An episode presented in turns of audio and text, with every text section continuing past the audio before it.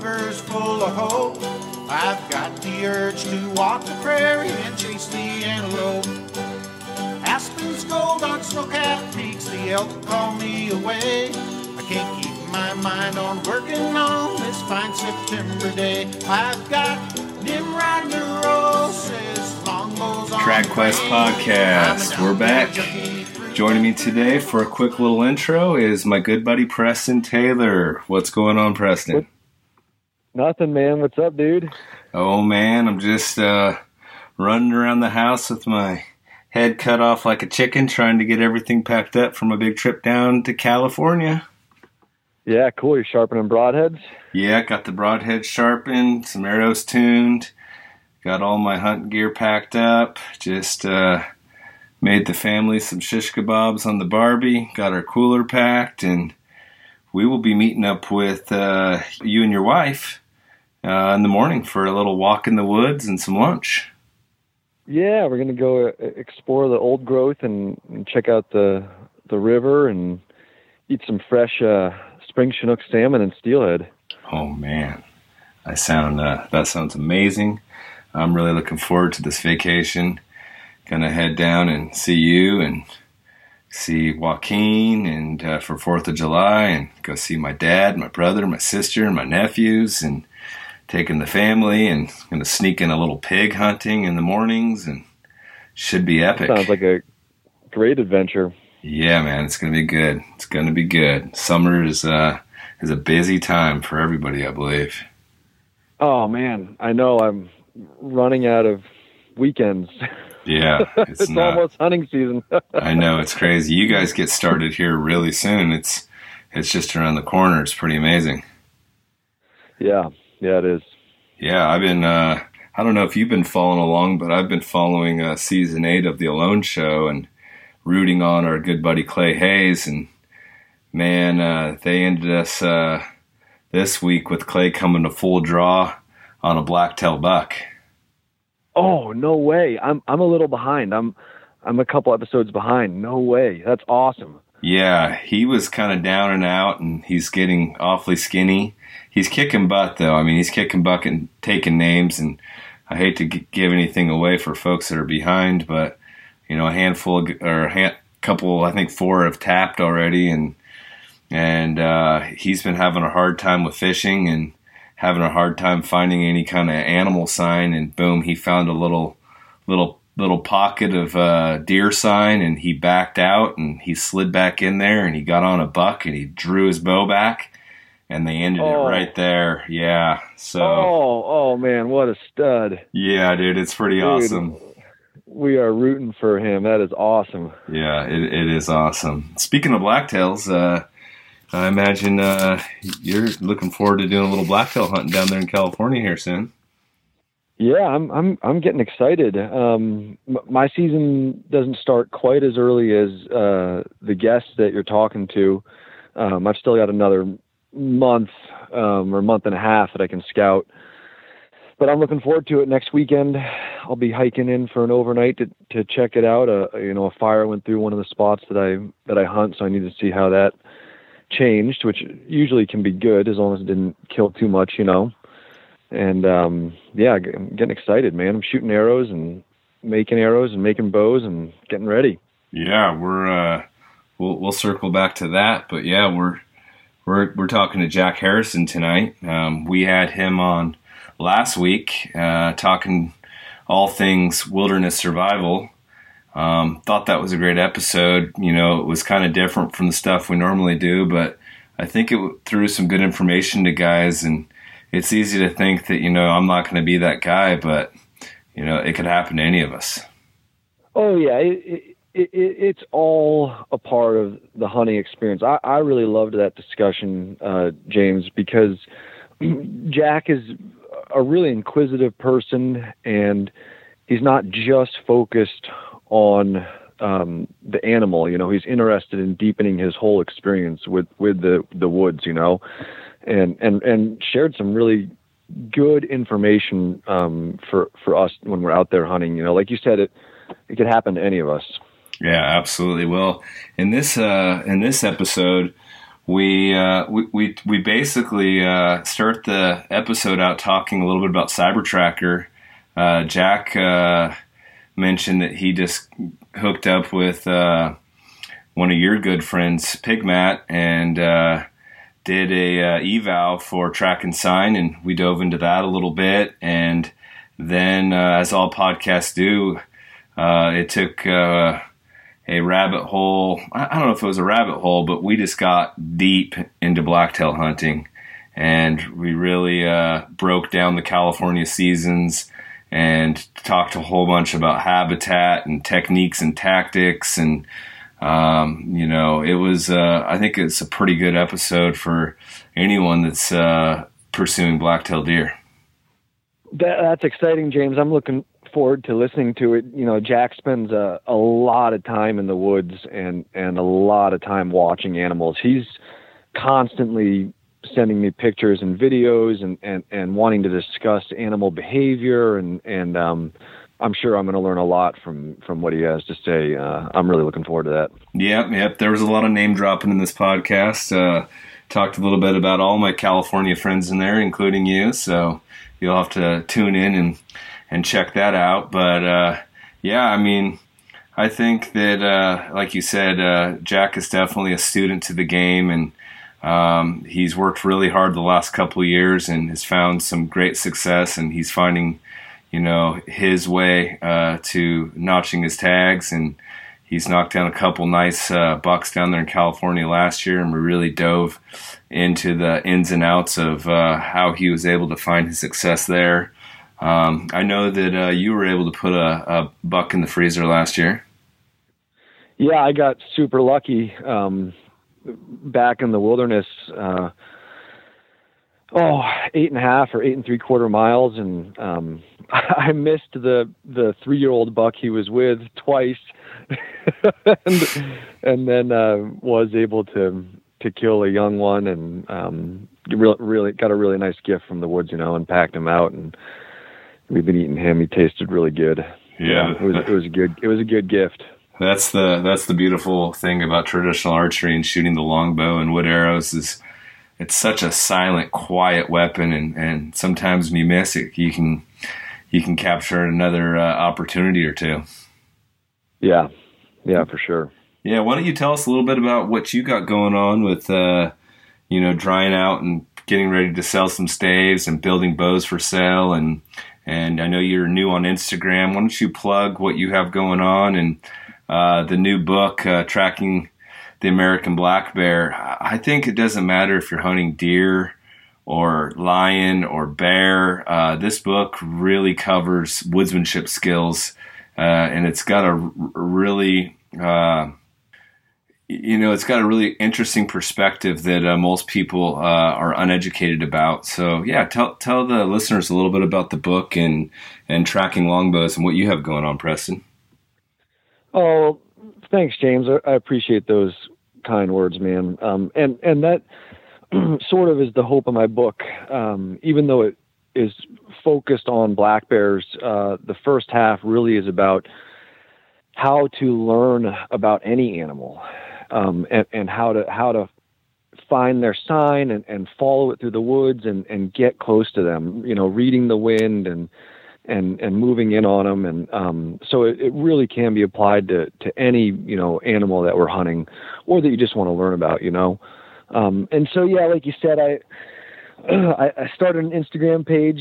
Um, uh, some folks have messaged me and and um, I apologize if it takes a few days to get back. I'm still learning the intricacies of that thing. I've been teaching you. I've been coaching you along the way. I know. um, yeah, I'm on there. Tracker Longbows. This is my website, trackerlongbows.com. Um, and uh, I've got some staves. Yeah, I have Osage staves drying. I'm right now. I'm planning out my winter season where I've got some, you know, local deer hunting that I'm doing. Uh, I'm going out to Texas to do some pig hunting and to teach some tracking workshops. Uh, and that's in those tracking workshops. That's through Cyber Tracker. No, these are just these are just um, me and my buddy Pig Matt are, oh. are doing those. Yeah. Awesome. So just just tracker training for anyone that's interested in in learning how to find animals. We're going to go out and, and get on trails and follow them and hopefully catch up to animals and sneak up on them and, and, and work on the mechanics of, of trailing them, whether that's um, to find the animal to hunt them, to, to follow them, to learn about the animal, to scout, or even to, you know, find the animal after you shoot it, you know?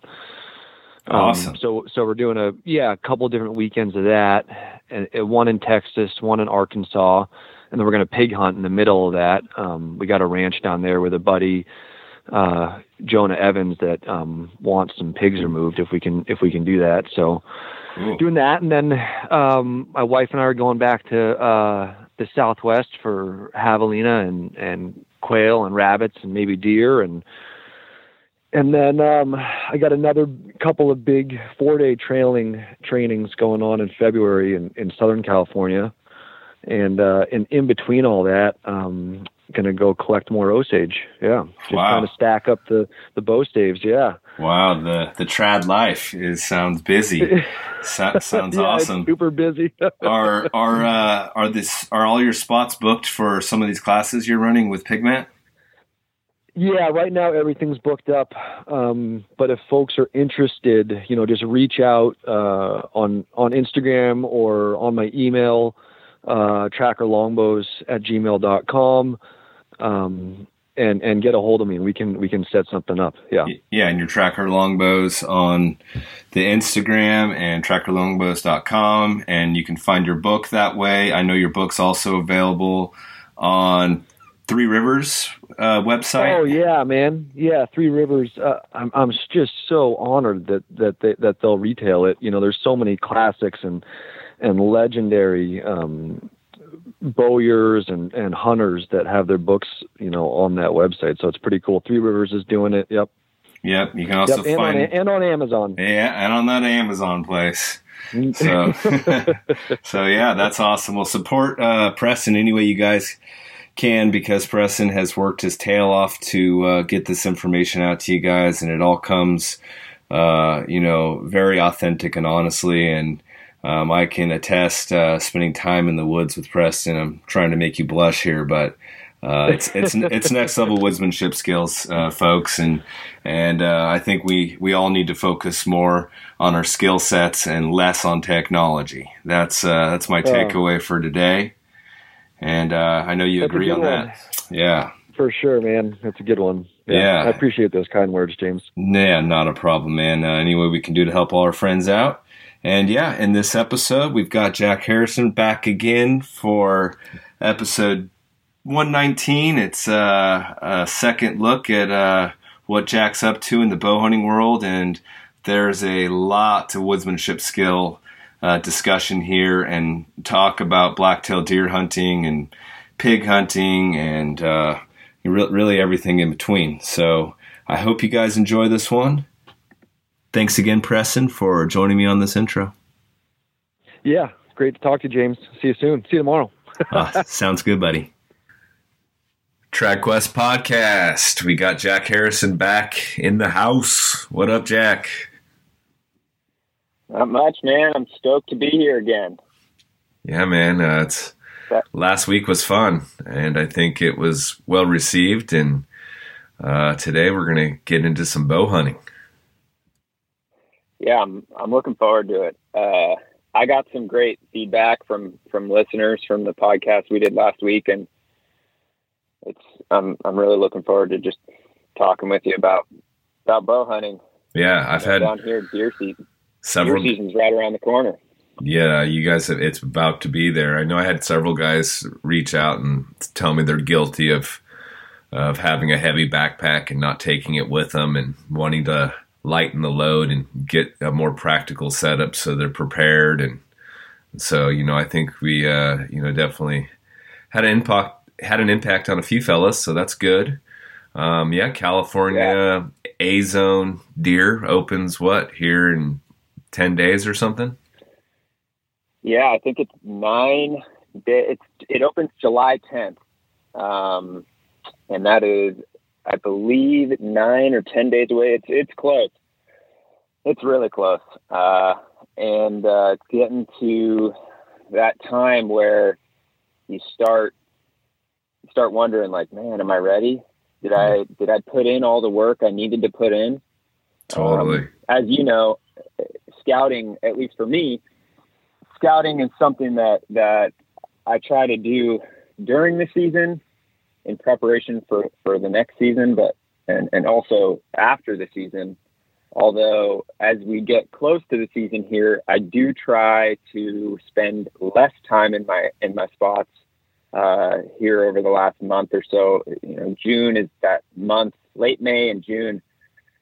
I really try and back off, um, and that's something I, you know, I learned from from talking to other guys like you and Joaquin and and uh, other guys that that hunt blacktails from from tree stands um, or or not from tree stands. And uh, so I'm I've got a little uh, anticipation to go up there and, and see. You know, are they still doing what they were doing a month ago? My guess is no, but that's deer hunting for you. Yeah, opening opening day is always exciting, no matter what uh, animal you're pursuing. Especially when you're hunting near home and you've done your due diligence and your scouting, and you know it's just a kind of like Christmas morning, you know, waiting for that to happen.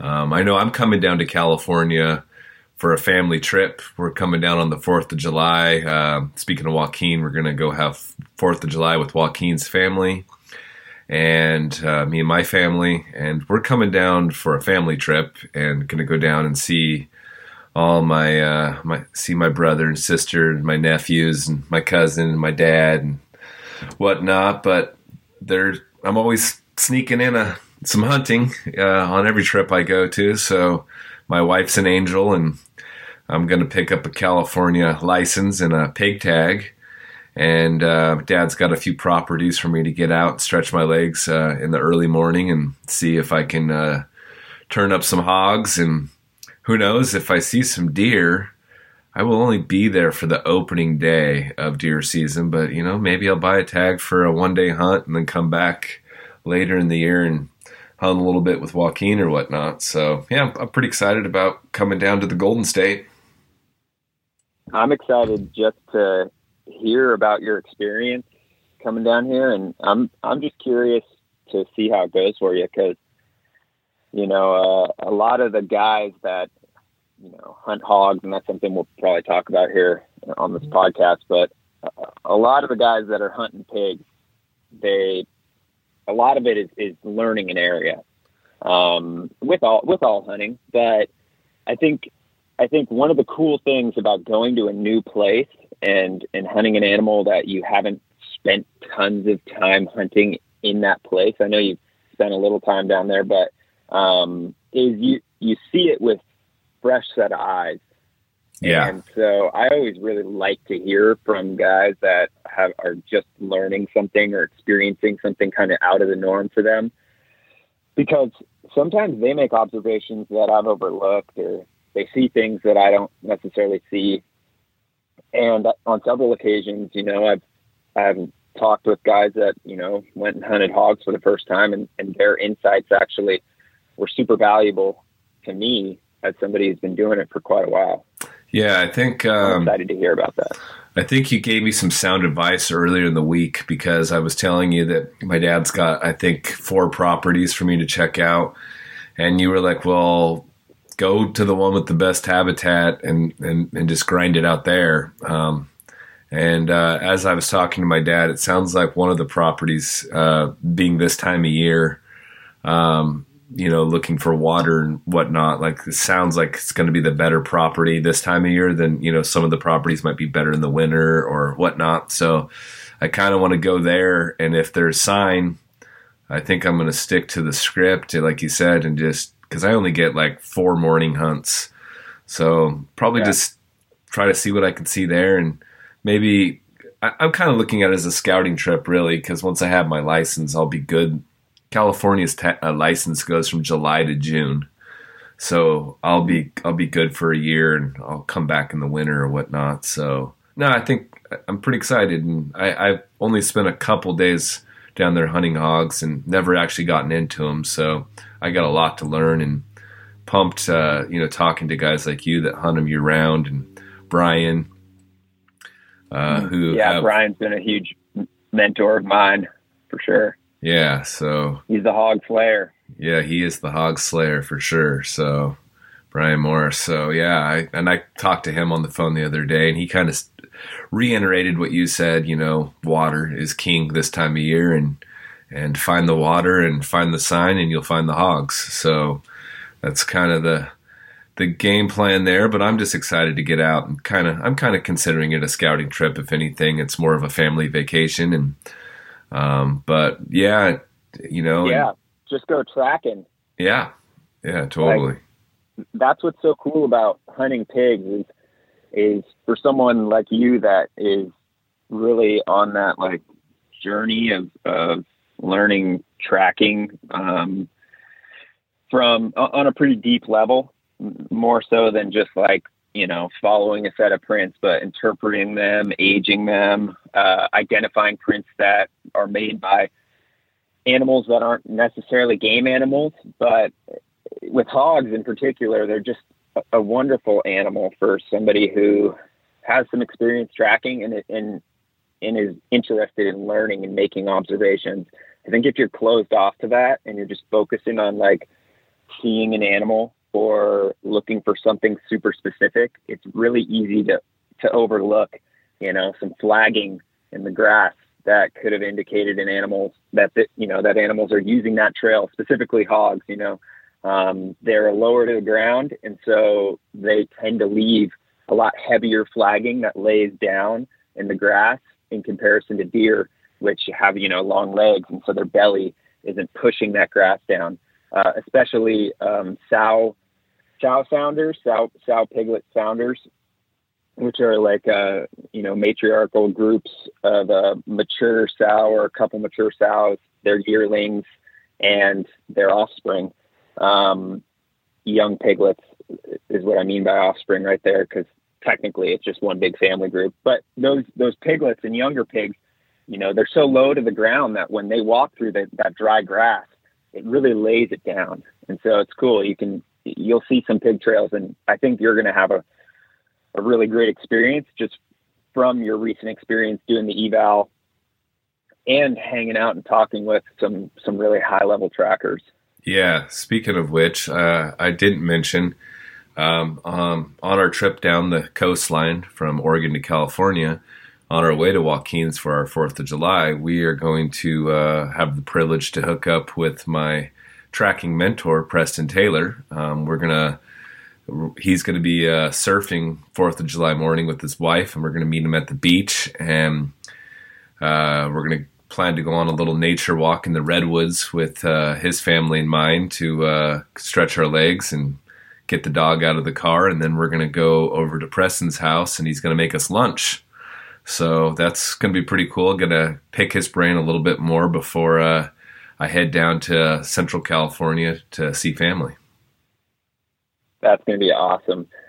Yeah, Preston is such an amazing tracker, and you know, I, I just got to hang out with um, a friend and mentor Preston's uh, this last weekend, a, a fellow named Matt Nelson, who is often referred to as Pig Matt because he is uh, just an incredible pig hunter. And the amount of information and knowledge that Matt has about pigs, his the way he sees them, and their place in the ecosystem is really unique for somebody who grew up hunting them and has, has killed as many as he has. Um, and Preston, you know, those two have spent so much time hunting pigs together that Preston also is extremely um, well versed when it comes to hog hunting and just has an enormous amount of experience trailing hogs, you know, following fresh tracks into a into a bedding area that may have a big boar sleeping in it. Um, so it'll be cool. You'll get to pick his brain a little bit on pig hunting, and I certainly would uh, expect Preston to to give you a few gold nuggets of information that would help you out when you go down there. Yeah, definitely. The cyber tracker guys are next level woodsmanship skill folk. I mean, it's we've talked about it on the podcast before with Preston, but it's pretty impressive. and it's some it's almost hard to articulate uh, how impressive it is when you see the way these guys move through the landscape and how uh, nothing gets past them. I mean, from from what the insects are doing to what the birds are doing, um, which almost probably sounds corny to someone who doesn't know. But if you know, you know. Yeah, I did my first track and sign eval this weekend. Um, I had opportunities a long time ago, back in like 2008, um, to do an eval, and at the time I just wasn't interested. And uh, so I did my first track and sign eval this last weekend, and I can say that um, first off, I would highly recommend it, uh, regardless of how much you know or think you know, because more so than what I what I took away from the eval was it was like a tracking class.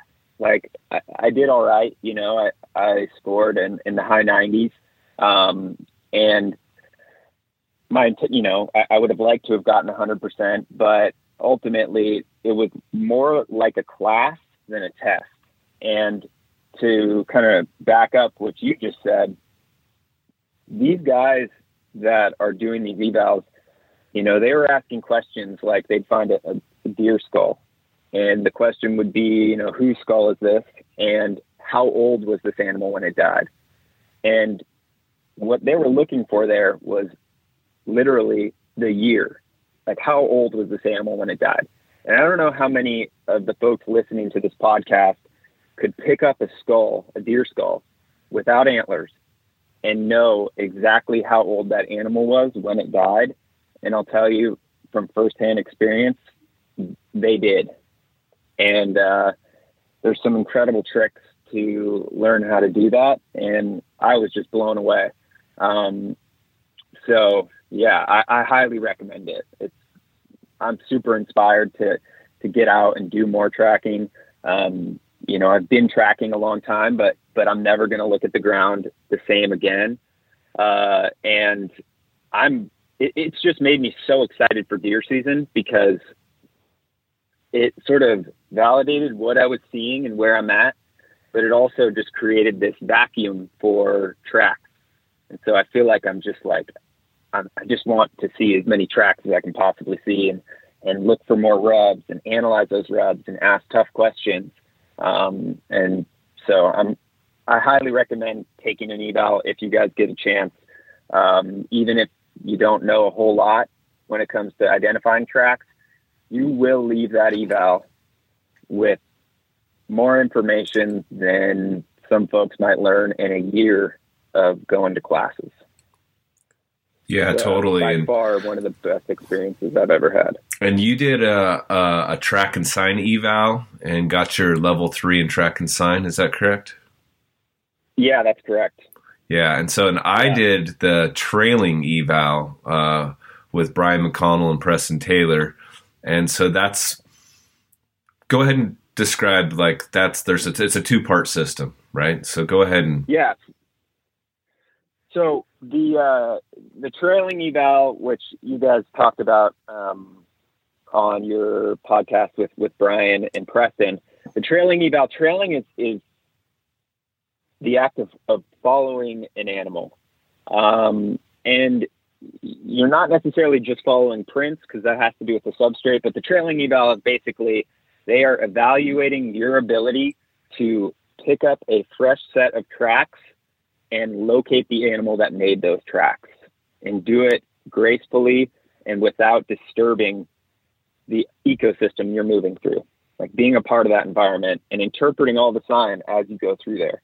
Um, the track and sign eval is they're evaluating your ability to identify any form of track or sign. And so the track and sign eval is could be a combination of things from a scrape that a turkey made, some old feeding sign from a turkey.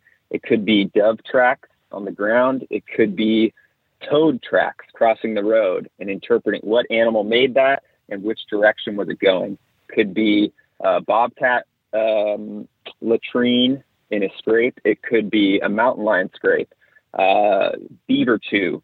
a pack rat feeding sign, uh, deer trails, a buck rub. Um, on our eval, one of the questions that a lot of folks struggled with was actually a browsing sign, deer browsing sign. Um, and uh, so it, it, they're evaluating your ability to identify any type of sign that is left by an animal, whether that's a skull, a bone, uh, a, a, a, piece of fur or hide, a feather. We had several feathers on our eval. Um, you know, scat, tracks, all of it. And uh, so I think for starters, I'd recommend if you're if you're interested in doing an eval, I think that the CyberTracker guys would and gals would would recommend that you start with a track and sign eval um, because the trailing eval is something that requires a bit of a foundation before you go out and do it. And so it's good to start, go do an eval, go in there with no expectations um, because the advice that was given to me was just go to, to see how it works and, and get your baseline, see where you're at. And I at the time I was like, yeah, whatever, I'm going to go get a hundred, you know, or whatever. I, I was in my own head, I was feeling kind of cocky about it. But after the experience, now the advice given to me is the same advice I would give to others, which is just go with an open mind and see how they do it. And ultimately, uh, you know, the getting my level three is is really cool. Um, and I'm really proud of that patch that I earned and I'm going to continue and try and get my specialist, which is a, a lot harder to attain. Yeah. But anyways, um, I just go into it with with the uh, the intention to learn because you're going to learn so much. And there was a couple hunters in ours.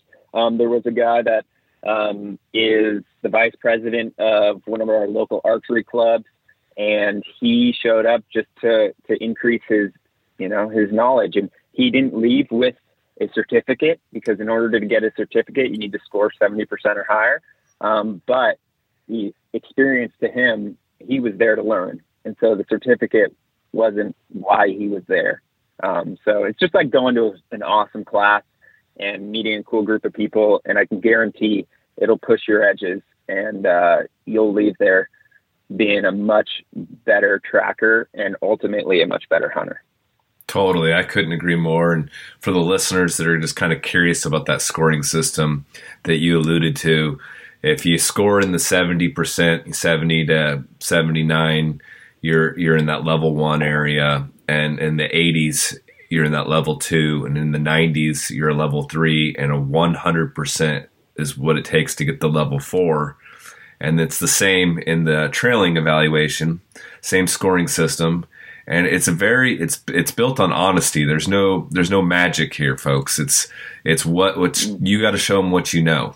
And and when I went into it, I went into it this with the same attitude, but just trying to get a baseline of of what I knew and how I could improve on it. And the stuff I learned there uh, and the confidence it gave me, you know, is uh, so valuable.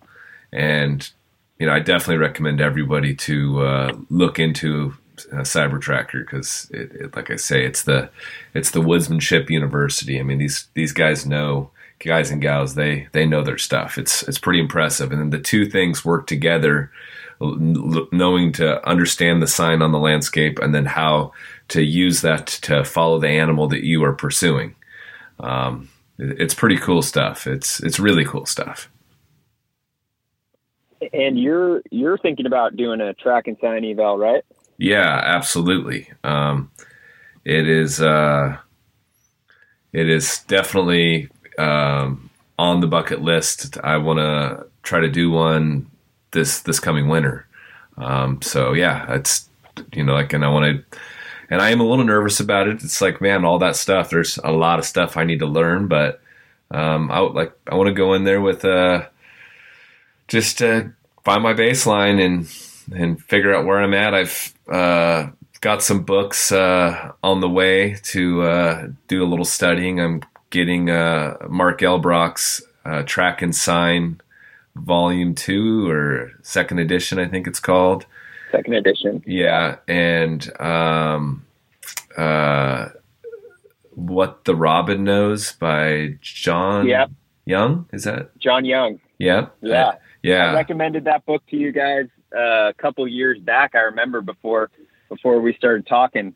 Uh, I think you did an episode, and I remember sending a message to you a long time ago to TradQuest recommending that book. It's a it's an amazing book. Yeah, so I got I highly recommend it to anyone. I got those coming, and then also getting Mark Elbroch's uh, book on skulls, uh, mostly for my daughter. Of course, I'm gonna, uh, you know, read it as well. But my daughter's obsessed with uh, animal skulls, and she collects them, and she goes out uh, searching for them. And and my my yard's full of bones. I told her stop bringing home all the bones. Just just just get the skull.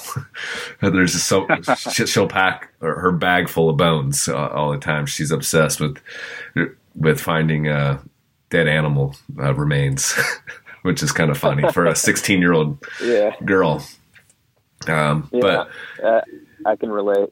yeah, it's it's such great stuff, relate. and it it uh, it really enhances your relationship with uh, the outdoors. And I'm so excited to have met uh, Preston and Brian and yourself, and you know all these guys that uh, have a uh, um, are, are you know looking for more information or have a, a deeper meaning and connection uh, with uh, the you know the wild outdoors or the natural world we should call it Yeah, and you know, transitioning into into talking a little bit about deer hunting uh, and pig hunting, but but deer hunting specifically.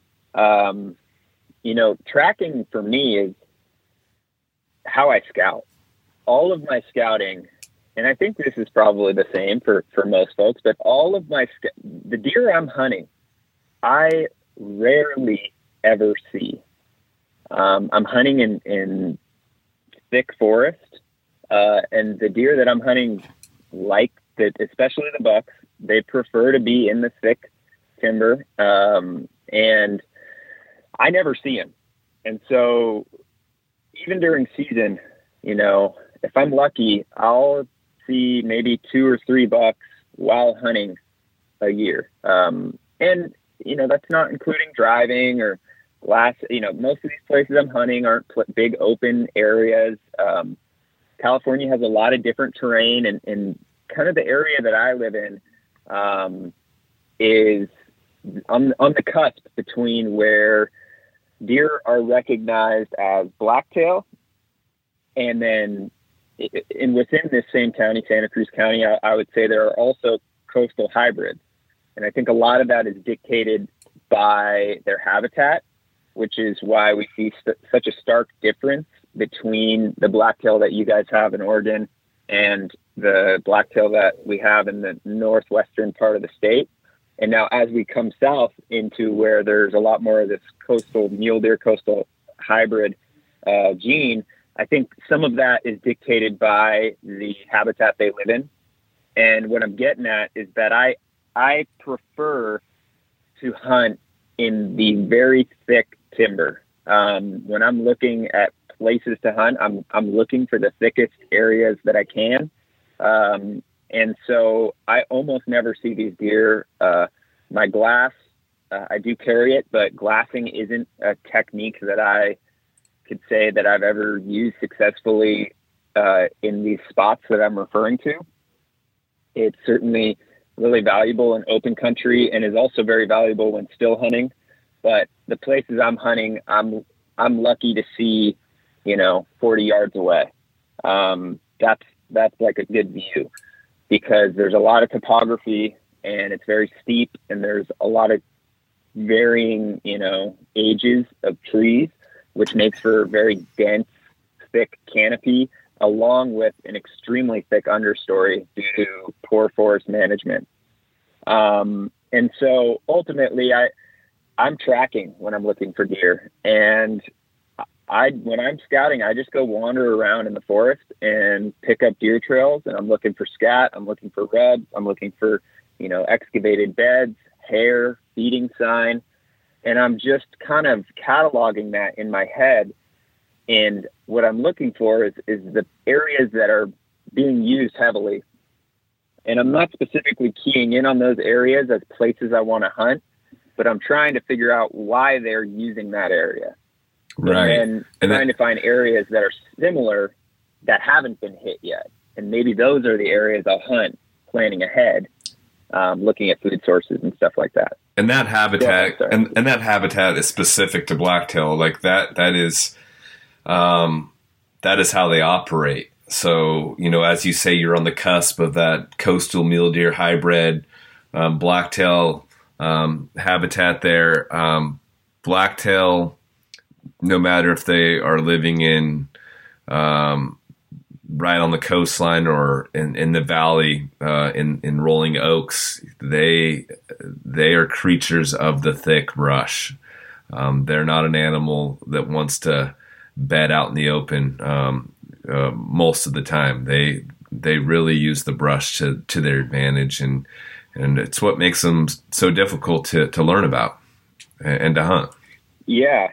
It took me it took me a long time to figure that out because I think a lot of other, you know, California guys probably deal with the same thing when they're learning it. And that's just like, yeah, you can go to certain places and there's going to be bucks in open country.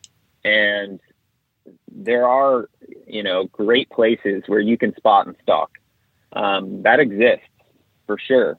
But where I live, for the first, you know, three or four years, I was hunting these open areas and they weren't big open areas. Might be, you know, the size of somebody's uh, house or whatever. You know, say like 80 yards wide, square in a in a circle or something. Um, and that's what I consider a very large open area. Um, and so I was I was hunting these open areas, and you know, I, I there were lots of, there was lots of deer sign coming through there, but but these open areas were not, were not being used during the day, and they were mostly being used by you know younger bucks, does, um, yearlings. And I eventually realized after sitting in these open areas for multiple seasons and really not having a whole lot of encounters um, with bucks and hearing deer in the bushes. You know, I'd be sitting there and I'd hear in the bushes, I'd be like, dude, there's deer walking around in the thick stuff over there. And eventually I was like, I need to go sit over there. Sure enough, go sit over there. That's where the bucks are. You know, they're on the edges and they're in the thickest stuff that they can find. I've literally watched them walk through the forest, just literally avoiding any open space, like it's hot lava. Like they're following this crazy trail of the thickest, nastiest stuff. And it's stuff that you would look at and be like, really? A deer is going to walk through that and not walk on this beautiful open doe trail? Uh, and it's funny because those bucks are just going to, they choose the thick trails. They choose, they, they don't follow a lot of times my observation has been they're not using the, the heavily beaten down trails that are you know in the open. And i've really had to tailor how i hunt these animals so that i can um, get to them in this in this thick brush. And uh, that involved you know picking up a tree stand for me. Certainly could be done off the ground and and i do have uh, mentors who've been really successful with that. Um, and uh, yeah, so it's it's come down to, to ambush hunting them, and it's it's been challenging. Like uh, I, have had I've had a lot of seasons here where um, I've yet to have a season where I tag out uh, and felt like it was easy at all. Um, most of the time, I have to sit a minimum of, of 20 days uh, before I even see a buck during shooting light. Um, and I'm hoping that over the years, maybe that's going to change. Um, but yeah, it's, it's been challenging and I really enjoy it. Um, I love it. I love sitting out there. I love kind of playing that chess game. And, uh, if there's one thing I've learned, it's that black-tailed deer aren't as habitual as I once thought they were. And just because there's a heavily beaten down trail that a buck walked past, you know, the day before on, doesn't mean they're going to walk past today. Right. Um, and you know, both of us and historically have used trail cameras, and it's really easy to get derailed with trail cameras because with blacktail deer, just because you, you have an animal that walks on that trail doesn't mean that's going to be beneficial to you that year. Yeah. Uh, if anything, that that means you could probably rule out that trail for, for the rest for the next two weeks. Totally, like not. Yeah. My observation with the trail camera um, was I I hang a camera on a tree, and in return I get a picture of wildlife. But it and and I think that you can use it uh, smarter than the way I've used it. You you could use it in the off season to see how they use a food source.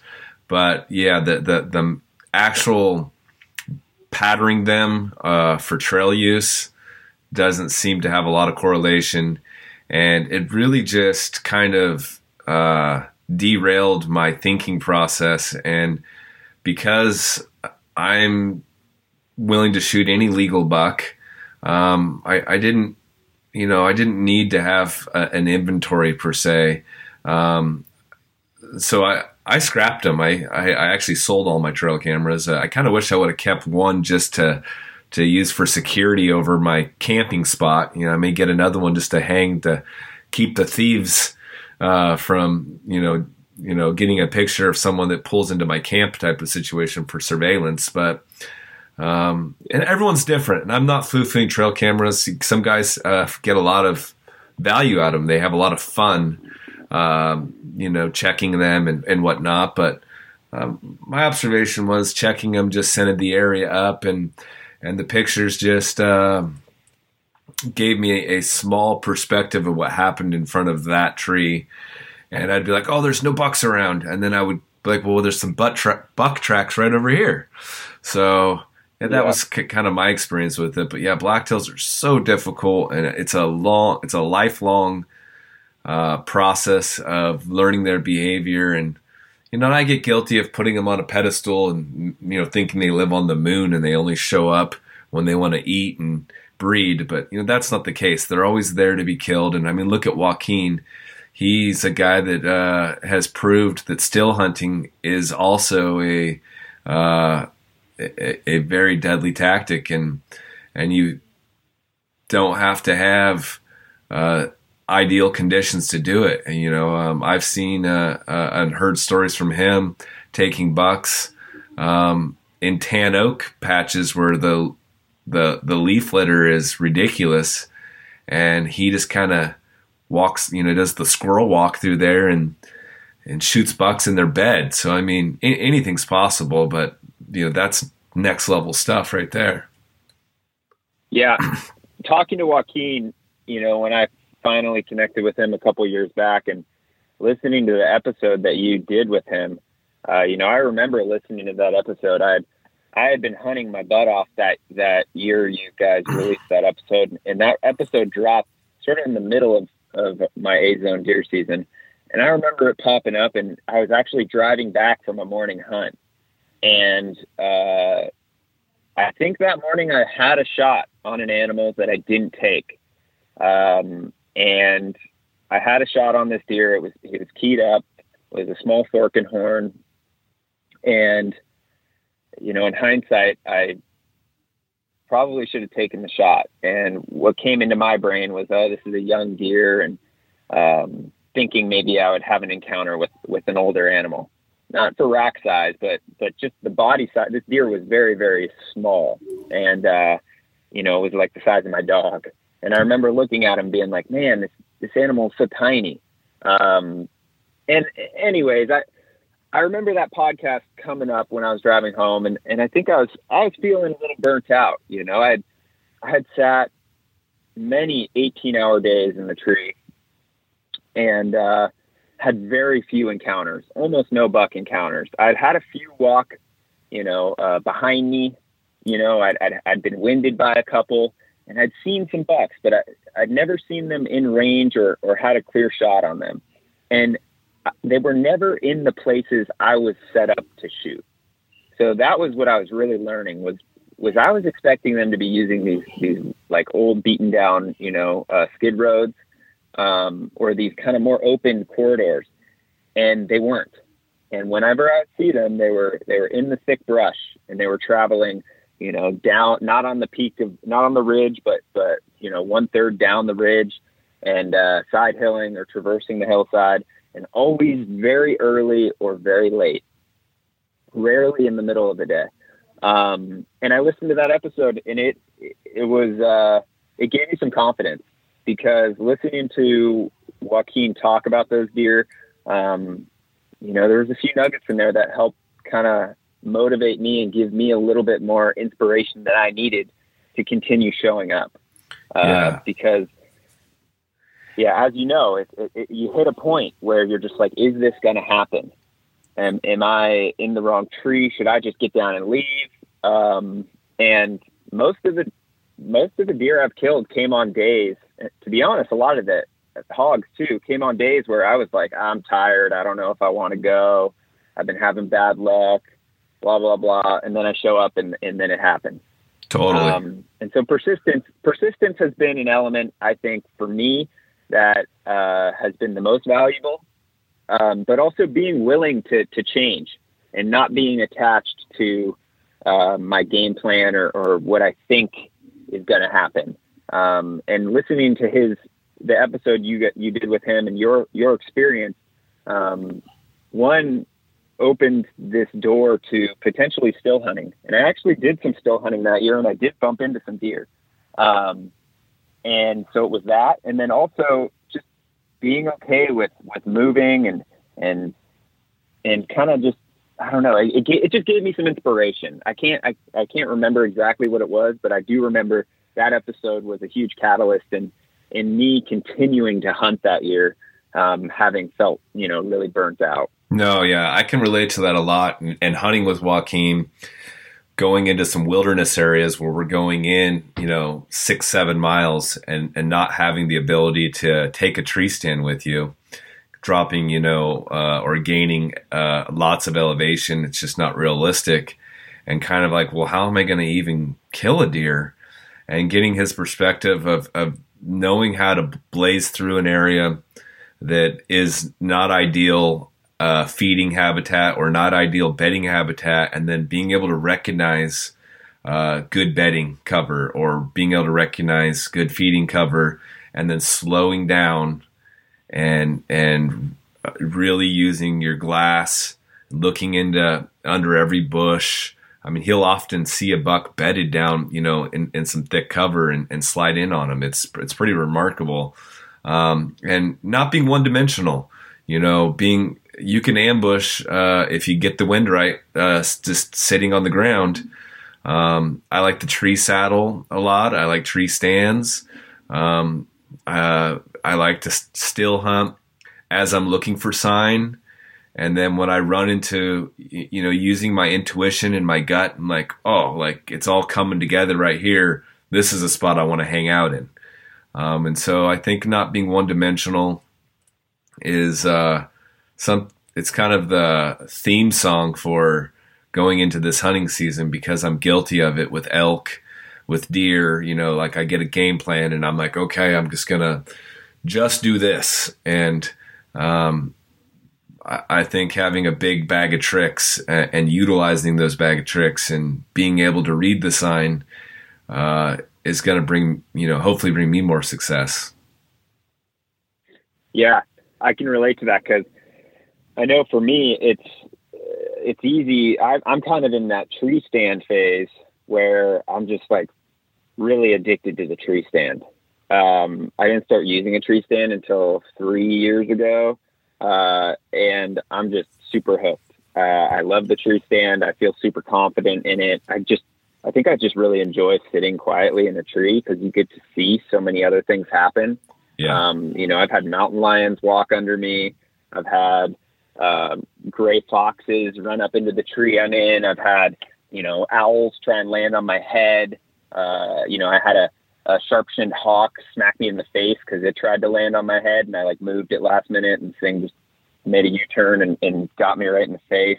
Um, I've had fawns and does walk under, and kind of watching them communicate. Squirrels, weasels, you know, all that stuff, and it's just really cool to to be up there and kind of get a feel for what nature is doing when when when we're not moving around making a ruckus. Um, yeah, and, and, and there there's an advantage of being elevated too. Um, last year in uh, my November blacktail hunting, I had been still hunting in the rain, and I came to this. I was um, I was on a big fir bench that had rim rock dropping down into a creek bottom, and you could hear the creek raging down there. And I found a spot where, in between the rim rock, there was a trail where the deer were moving, you know, off that bench, and there was a, a trail running uh, the length of the bench, and then there was a trail coming up from the creek, and so I had a four way intersection, and it was hammered, and I decided to uh, set up my little bench seat uh, off the rim where I had my wind, you know, uh, not dropping into any four of those trails. And I actually had does come by, come up out of the creek bottom, and I'd done some rattling, and I had an absolute dandy buck show up and of course, he didn't come on any of the trails. He came out of the thick cover towards the trails, right? And so he was at my back. And uh, I had to try to maneuver around to get a shot, and I got caught moving. And hindsight, it's easy to play armchair quarterback. But man, if I was in an elevated position, you know, like in a tree saddle or tree stand, uh, I, I, may have uh, got a shot at that buck. So um, it's it's all learning, and, and and who knows? Maybe if I would have sat and been more patient uh, on the ground, I still might have got a shot. But but I, I chose to to try to you know monkey around and and and I was able to get turned around and get a, my arrow re-nocked and get tension on the string, um, and that's that's where it ended. So you know another lesson learned, and the blacktails are so good at teaching you these lessons. Yeah, and for me, going, what really changed my experience hunting in general was approaching it with this like student mindset, right? The beginner's mindset. I think as hunters, it's easy for us to like have some success and fall into this kind of this rut of being like, oh, I know how I'm going to do it. This is my game plan. I'm just going to go do my game plan, and it's worked for me in the past, and that's what I'm going to do. And yeah, like you could do that. You could do the same thing for your whole life. You could have some old apple orchard that you hunt out of, and the deer come into the apple orchard at some time of the year when the apples are there, or whatever it is, and you sit in your ground blind and and you shoot your deer. But I think sometimes there's there's an opportunity to learn and with that beginner's mindset, you know, focusing less on on success and in filling your tag and focusing more on really and like embracing embracing that opportunity of trying new things in the long run that's how you get better as a hunter. Because if you constantly just do what makes you successful like just hire an outfitter and go shoot a deer off of the property that's you know really nice. There's nothing wrong with that but are you going to learn as much doing that every year? And and then you would learn pushing yourself and sitting on the ground and bringing some some clippers with you and just clipping up a little brush blind on a trail and, and trying to be patient and sit there or or still hunting or or trying to be mobile with your tree stand. I think that sometimes pushing yourself a little bit and being willing to make mistakes and not being so committed to or, or not committed but not being so attached to having to fill a tag sometimes creates more opportunity for success and and yeah in the long run you might fill more tags having had those experiences and learn those skills because if we as we're talking about it like the tree stand the ground blind the the brush blind, the still hunting, like that's all, those are all tools that you can put in your toolbox in the blacktail woods. Yeah, um, and, or and, in any woods for that matter. And as we know with blacktail, like you had alluded to before, um, in that story I just told, uh, that was like probably day 12 or 13 and that was the first buck I've seen. so when you when you're hunting blacktail it, it it sounds a lot different than these guys I hear. I I don't have experience with whitetail. I know with mule deer I'm seeing bucks every day, you know. Um, with blacktail yeah. you're hunting on faith. You are hunting on faith for days on days and days in and days out. And uh, it's not uncommon to get, you know, one one opportunity, you know, maybe two. I always say like if you hunt hard yeah. for ten days, you might get one, um, and so it, it's a it's definitely a, a, a long, drawn out chess game, and yeah, I, I I've shot some bucks that have come easy, and I've shot some bucks that I've had to wait a long time for, and and man, uh, I'll take them. I, I want to learn to, to, to get them on a consistent basis through a skill set. Um, sure, better lucky than good, but man, I sure would like to be yeah. good, right? Yeah, yeah, yeah. Me too. And and I completely agree with that. And I think as traditional hunters, I think it's important to recognize that you know we're, we're picking up this weapon because when you carry a traditional bow, you're carrying that bow to sharpen your skills. Yes. And it's not the weapon that is giving you, you the advantage. It's you, the woodsman. Yes. It's your knowledge and your connection to that place. You're forced. I think that that's exactly. I think it's kind of, you know, when you, when you pick up those that technology to to increase your success or make it easier, that's your decision. But just know that it's coming at a cost. Yeah. And you're you're not experiencing something or sharpening some type of skill because you're using that technology. And you know, there's lines for for everybody has their own, you know, line in the sand for where they want to draw it. Personally, like I think the the harder you can make it for yourself and the more you're going to learn. Um, Definitely. And the, the close the closer you are limiting yourself to, the more opportunities are going to slip through. Yes. Are you going to be the guy on the internet posting tons of grip and grins? Probably not. But will you be the person that knows the most about the animal that you're pursuing and have the, the strongest connection to them and, and in the long run potentially be consistently filling tags regardless of a drought or a fire or whatnot? Probably so. Yeah, being able to adapt and overcome the the conditions. Um, rather you're hunting them in the summer feeding uh, pattern, or you're hunting them uh, pre rut or uh, peak rut or post rut. Um, you know, really understanding the differences, um, and that can be the same with you know elk. I mean, I'm guilty of scouting elk in their summer feeding pattern and then showing up uh, for pre-rut and they're they're not there.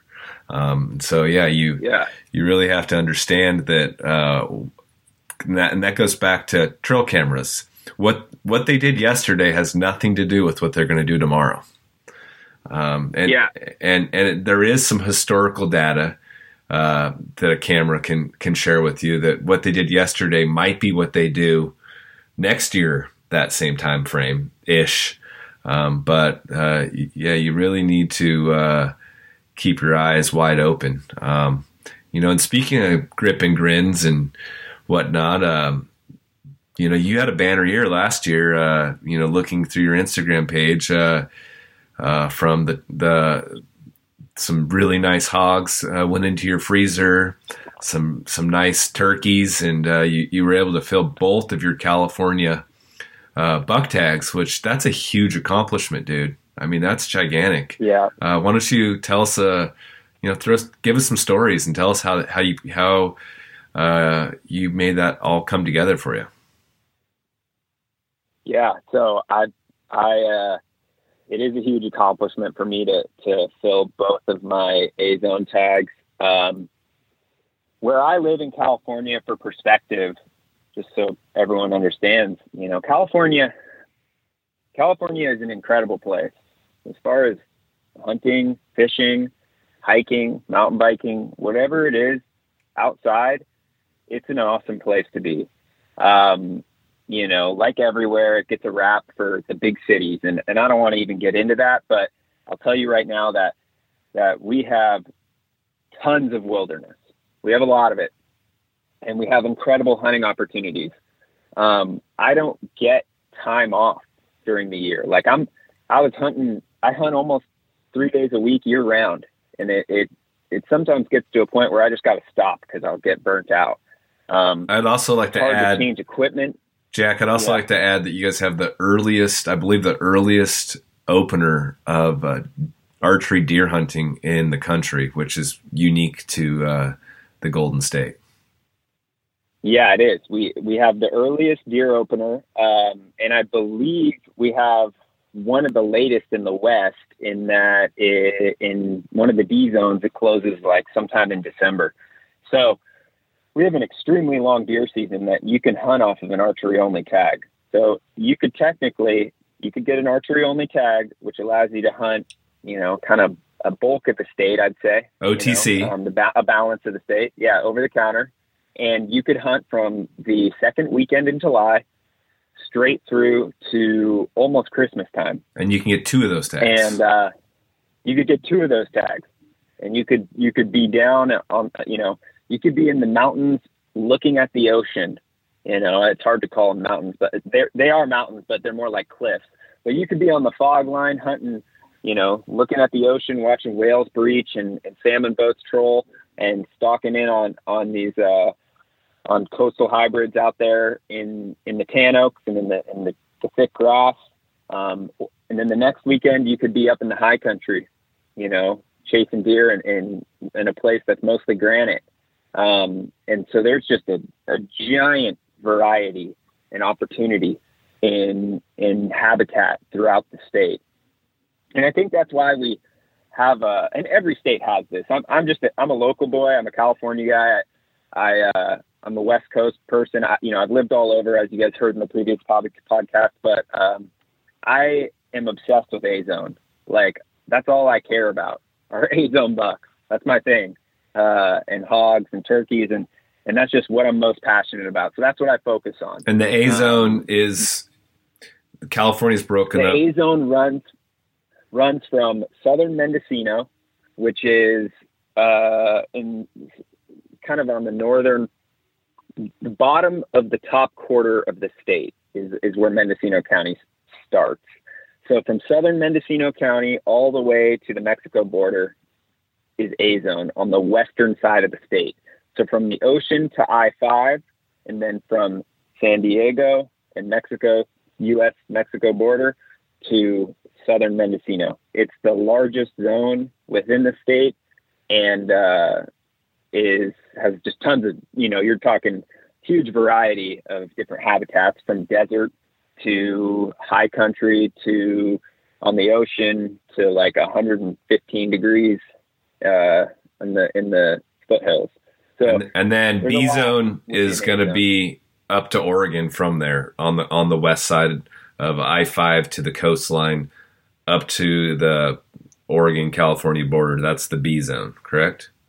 That's the B zone. Yep. And then once you hit I five, it goes over into C zone up there on the northern border, and then it transitions into X zone uh, as you move south and east. Um, and then eventually, once you hit sort of San Francisco area, that sort of middle of the state, if you go east from there, that's where you start getting into the D zones. Um, although, you know, east of I 5, there's a mixture of over the counter and draw. And most of the draw units uh, or zones in, in the state are mule deer zones um, and beautiful places. Like any state, there's a, you know, there's some really coveted tags and there's some, some easy to draw ones. And But, the uh, and the AO blacktail goes, it's over the counter. and the archery only tag allows you to hunt everything but the X zones, correct? Correct. Except C. You can't hunt C. Okay. So you can hunt A, B, and D zones, which Okay. make up oh, pretty close to like three, more than three quarters of the state. Right. Yeah. Okay. Well, let's So get there's a lot of opportunity there. And uh, I hunt uh, in A zone. I hunt in central A zone, or I guess, you know, somewhat northern A zone, but, but I'd consider it central. I hunt just south of San Francisco. Um, I live in Santa Cruz County, so I hunt, um, you know, that surrounding area from Santa Cruz down to San Luis Obispo and east. and you're, Um, and you're right. I really focus on it. You're right there on the line where the blacktails. You got a you got a pocket of blacktail deer, and then and, then it's transitioning into the hybrid deer.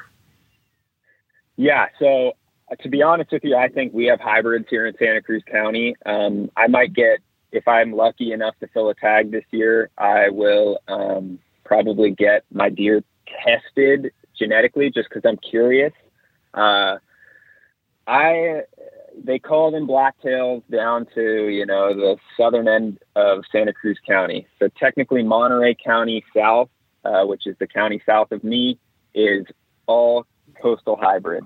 And that's um, not, we're not taking nothing away from the hybrid here because they are beautiful bucks. Um, oh yeah. And there's always this argument on what's blacktail, what's not. They're they're all uh, tasty venison, and uh, they're all beautiful deer. I just kind of wanted to get the the you know the where the lines are drawn um, for folks listening that are interested in the state of California. Yeah, and an A zone buck is just what I call them because they're there's so much um, diversity in habitats, and to be honest with you, uh, you know whether you're in a drainage where the biggest deer you'll see is a fork and horn without eye guards, no matter the age, right? That's a thing. Um, or you could be in a drainage where a three year old will be a you know three by three with eye guards. Mm-hmm. Like there's a poss or three or four year old. Like there's a possibility of mature deer, you know, ha- being like a, a non-typical six by something with kickers and trash and crazy, crazy stuff.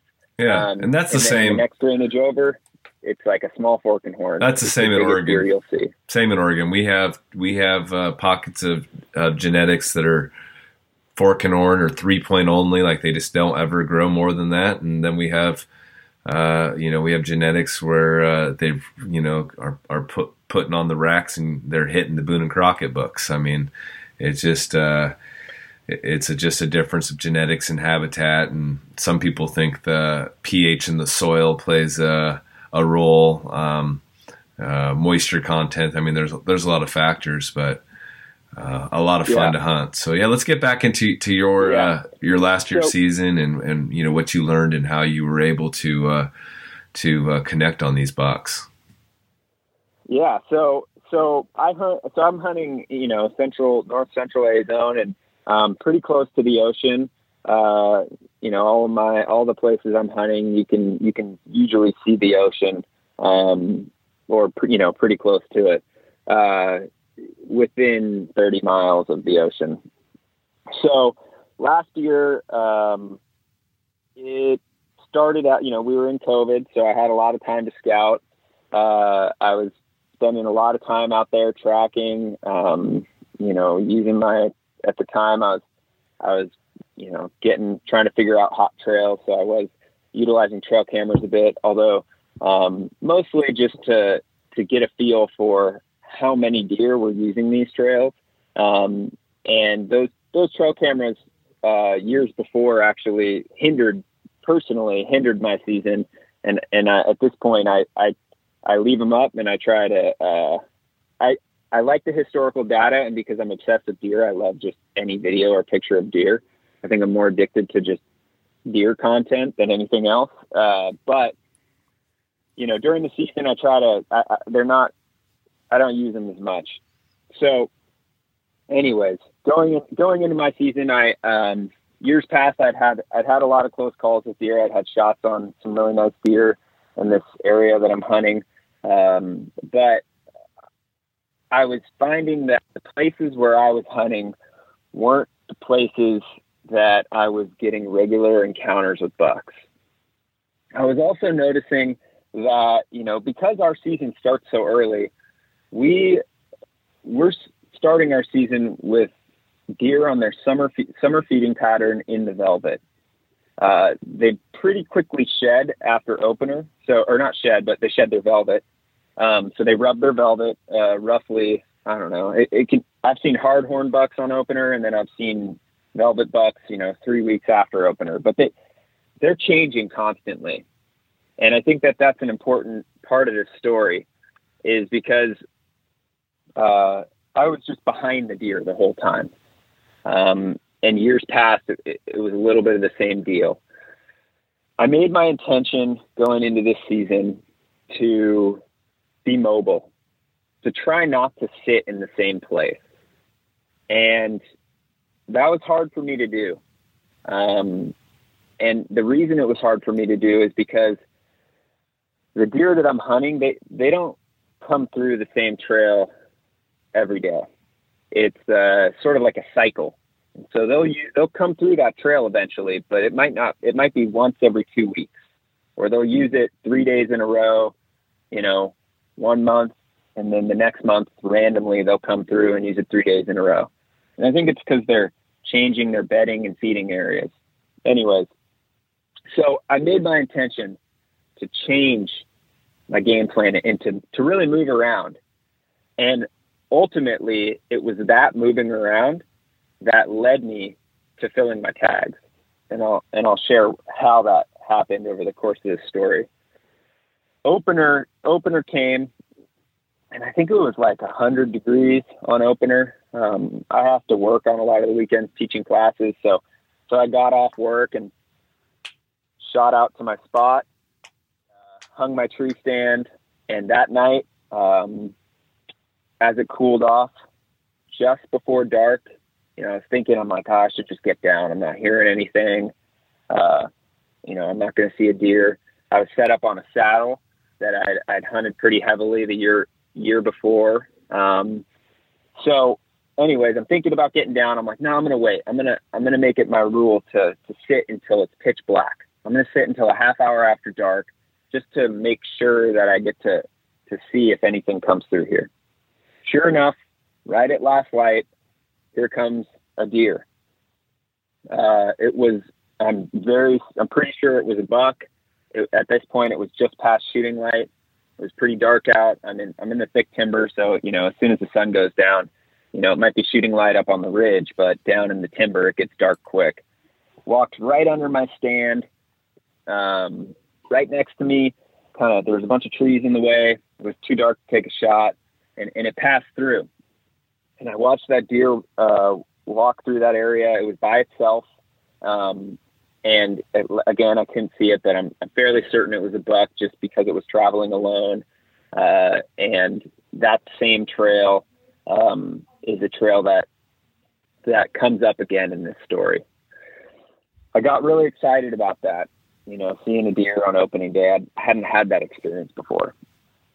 So um, I, I, I get out of the stand, I actually leave my stand up, and I continue to show up to this area, breaking my own rule, right? I continue to show up to this area and uh, see nothing, hear nothing, uh, nothing comes through. You know, off in the distance, I'm hearing deer move around. Where I'm hunting is, is in the thick tan oaks. And in the tan oaks, for those of you that don't know, they're a uh, dis- they're I don't know if they're deciduous. I think they're deciduous. Anyways, they're an oak tree uh, that drops very large leaves, and these leaves take a long time to decompose. And because we're in a really dry area, they basically it creates like a foot of the loudest. It's like walking on potato chips. It's so loud that walking around out of the tree stand is just like you make a lot of noise. But so do the deer. And so when you're up in the tree listening to, to listen to where you hear deer or animals moving in the distance is a great kind of observation to make because ultimately listening for those deer is what led me to set up in the right place and eventually fill my tags. So opening day came and went. I saw a buck. I was really excited. I ended up sitting that stand for I think another you know five or six days uh, every evening um, eventually not seeing anything, and, and I picked up and moved. And for the for the balance of that first part of archery season, um, I was moving fairly consistently, and ultimately, you know, for for about a week or two, maybe two weeks, I, I didn't see anything. I was out there every single day. James and I were talking regularly. Um, I can't remember how discouraged I was, but I know I was just like, I was just grinding it out. Um, I was setting my tree stands up in different spots. Yeah, working different trails. I was trying to play like and, armchair quarterback for you. Like, well, what's the prevailing wind doing? Well, maybe they're going to change. Oh, you got a whole new wind change changing this week. Well, you know, I was we were always just trying to come up with new ideas. Uh, uh, and then it was yeah. fun. It was fun. You know, we don't even have a hunt going on at that time of year, so it was super fun uh, you know, living vicariously through your hunts and and you know, hearing how you're going to make this change or that change, and and and it just seemed like you were edging closer and closer to uh, where the deer were moving in daylight hours. Yeah, and that's exactly what was happening. While it was happening, I I I didn't feel like I was getting closer, but I would have these encounters. You know, once a week, I'd I'd set up, and maybe I'd move around a little too much in my stand, and I'd bust a deer out of the out of the brush somewhere in some deep canyon, um, and it, and I'd bust the deer out and go launching and snorting and huffing and and take off. And sometimes they'd make a racket, and sometimes they would just kind of sneak out of there and, and stop or pronk out of there, just get out of there quick. And that happened to me quite a few times. And I'm not the fastest. And so eventually I realized, you know, I've bumped deer out of this same general area, you know, maybe six or seven times now. Yep. And th- this is like roughly 20 days in at this point. Finally, I made that. I think it might have been talking to you, uh, but finally I made that observation and or that you know I came to the conclusion that like wow I, that's a bedding area. Yep. Took me a while to figure that out, but there's always deer in there, and I'm constantly bumping them out of there, and they keep coming back. And I slowly began to get closer, and sometimes I'd get too close, and I'd blow the deer out, and I wouldn't see anything, and I, and I wouldn't see anything for days. Um, eventually, I got close enough to where I started hearing them moving around, and finally, I get up there one night. I think this is in late August. Um, so, you know, season starts second week in July. And I think this was, a, I think I shot, filled my first tag on like August 16th of my first tag last year. Um, so I, I get in there and, and as I'm going to my spot, there's a, you know, we'd, we'd had fires and there's constantly fires lighting all over the place. And there's a big fire down in the canyon. It wasn't super close, but helicopters were flying over my tree stand. It was it was a ruckus. It stunk like smoke, but I finally kind of that commotion I think allowed me to to sneak in a little bit closer to that bedding area without getting busted. And I wasn't intentionally doing that. This was my game plan, but in hindsight, I don't know if it for sure played a role, but it would be silly for me to say that all that smoke didn't somehow uh, and all the helicopter noise and stuff didn't somehow um, help me a little bit getting in close to that bedding area. Uh, so regardless, I get in close.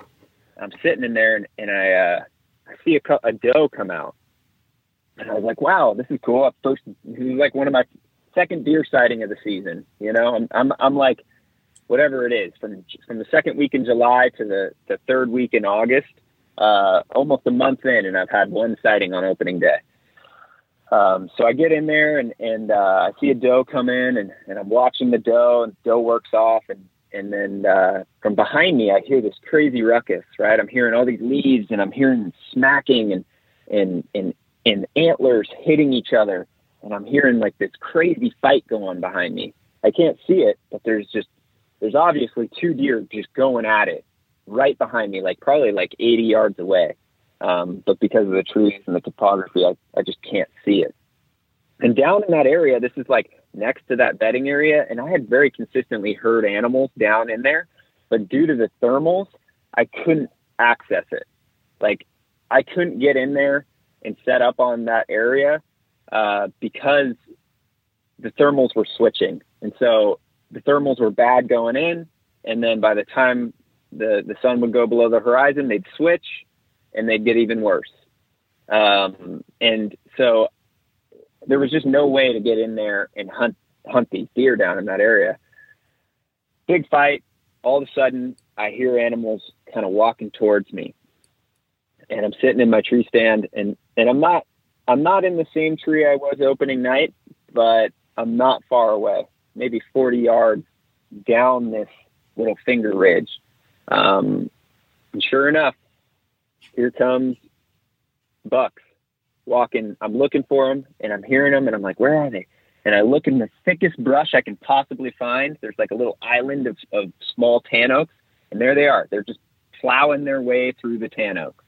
Not even like on a trail. They're just pushing trees out of the way with their antlers. They're doing it relatively quietly, but they're taking the thickest route possible. And they come right out to where this this little clearing is of this old skid road and they stop and they freeze. And I'm sitting there, I got my arrow nocked, I'm waiting. And I'm like, man, this is crazy. I don't know if I'll get a shot. At this point, they're maybe 15 yards from me, uh, but it was front on. Uh, it was a quartering two slash frontal at that point.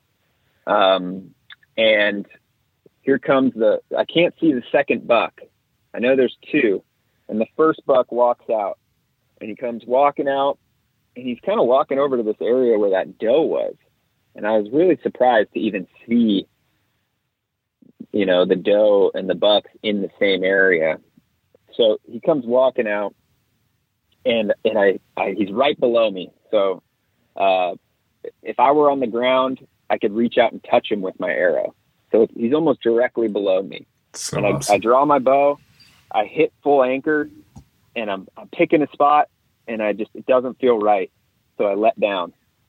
And and at this point, this deer is maybe like four yards. I'm, I'm I set my stand up very low, so I, I use uh, three sticks, and I'm typically like ten feet off the ground. But it didn't feel right, and so you know I, I let down, and he he keeps he keeps walking, and uh, my first time when I drew on him, he was frozen. He was he was still, and something about him being keyed up made me feel uncomfortable.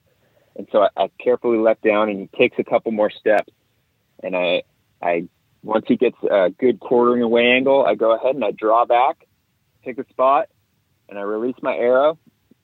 I remember it watching my fletchings just bury straight in behind his shoulder, quartering or in his ribs, but uh, maybe five or six inches behind his shoulder. Um, he was quartering away. It wasn't super steep, but I remember my arrow uh, came out of his armpit on the far side, and I could see it poking out a little bit um, just as it moved through his body. I actually never found my arrow. So I shot him, and he just took off out of there. Like it was crazy how fast he took off. And and I remember trying to listen where he was going. And the second that I shot him, this giant gust of wind came through. This huge gust of wind, and I couldn't hear him. And he just went shooting down this canyon, and I and I could kind of hear faint crunching noises, but uh, but I couldn't really, other than watching the direction he took off, I I couldn't get a good bead on on where exactly he ended up because that big breeze blew through. So I just shoot this buck. I'm sitting there, and then all of a sudden, another buck comes popping out. And uh, I remember thinking to myself before I decided to shoot that first deer, I'm like, well, what if the deer behind him is the bigger deer? And I was like, and then I thought to myself, dude, you've been hunting out here for like over a month so far this year, and you haven't even shot an arrow. You got to Yeah. shoot. It's a legal deer. One, one, And, uh, one in the hand's better than two in the bush, right, Jack? Exactly. Yeah. And I'd made that mistake so many times in the past. So the second deer walks out, walks up to where I had shot the first deer and kind of smells around on the ground. And he's like, Oh, where'd he go? Looks up, kind of doesn't look at me, but he's looking around. He's, he knows something was up and, and he just slowly feeds off. Did you consider? Uh, Uh, did you consider shoot, shooting a second buck right on the spot? So I thought about it. I was like, oh, I could shoot this deer too, but um, to be honest with you, I don't think that I will do that. Uh, at least, I don't think so. And the reason why is because the temperature at this point is in the mid 90s. Right. Um, so during our deer season, it's not uncommon for the area that I'm hunting in to hit 107 degrees at the heat during the hottest point of the day. Um, and at night, it, it'll get down to the 70s if it's a cold night, but it's so high up that the fog doesn't influence the temperature as much. And, and it doesn't, it's not on the western side of this little mountain range. It's actually on the, the southeastern facing side. So it gets a lot of sun. Um, so I, I thought about it and I was like, no, I'm not going to do that. Um, and I actually watched this deer for a while. I'm sitting there. I'm texted. I think I texted you and texted like Joaquin or something. And I was like, I found. I shot one. I got one. And, and, uh, anyways, I, I, I shot that deer and, and, uh, got down after a while. It started getting dark and started blood trailing him. Um, I had a little bit of blood.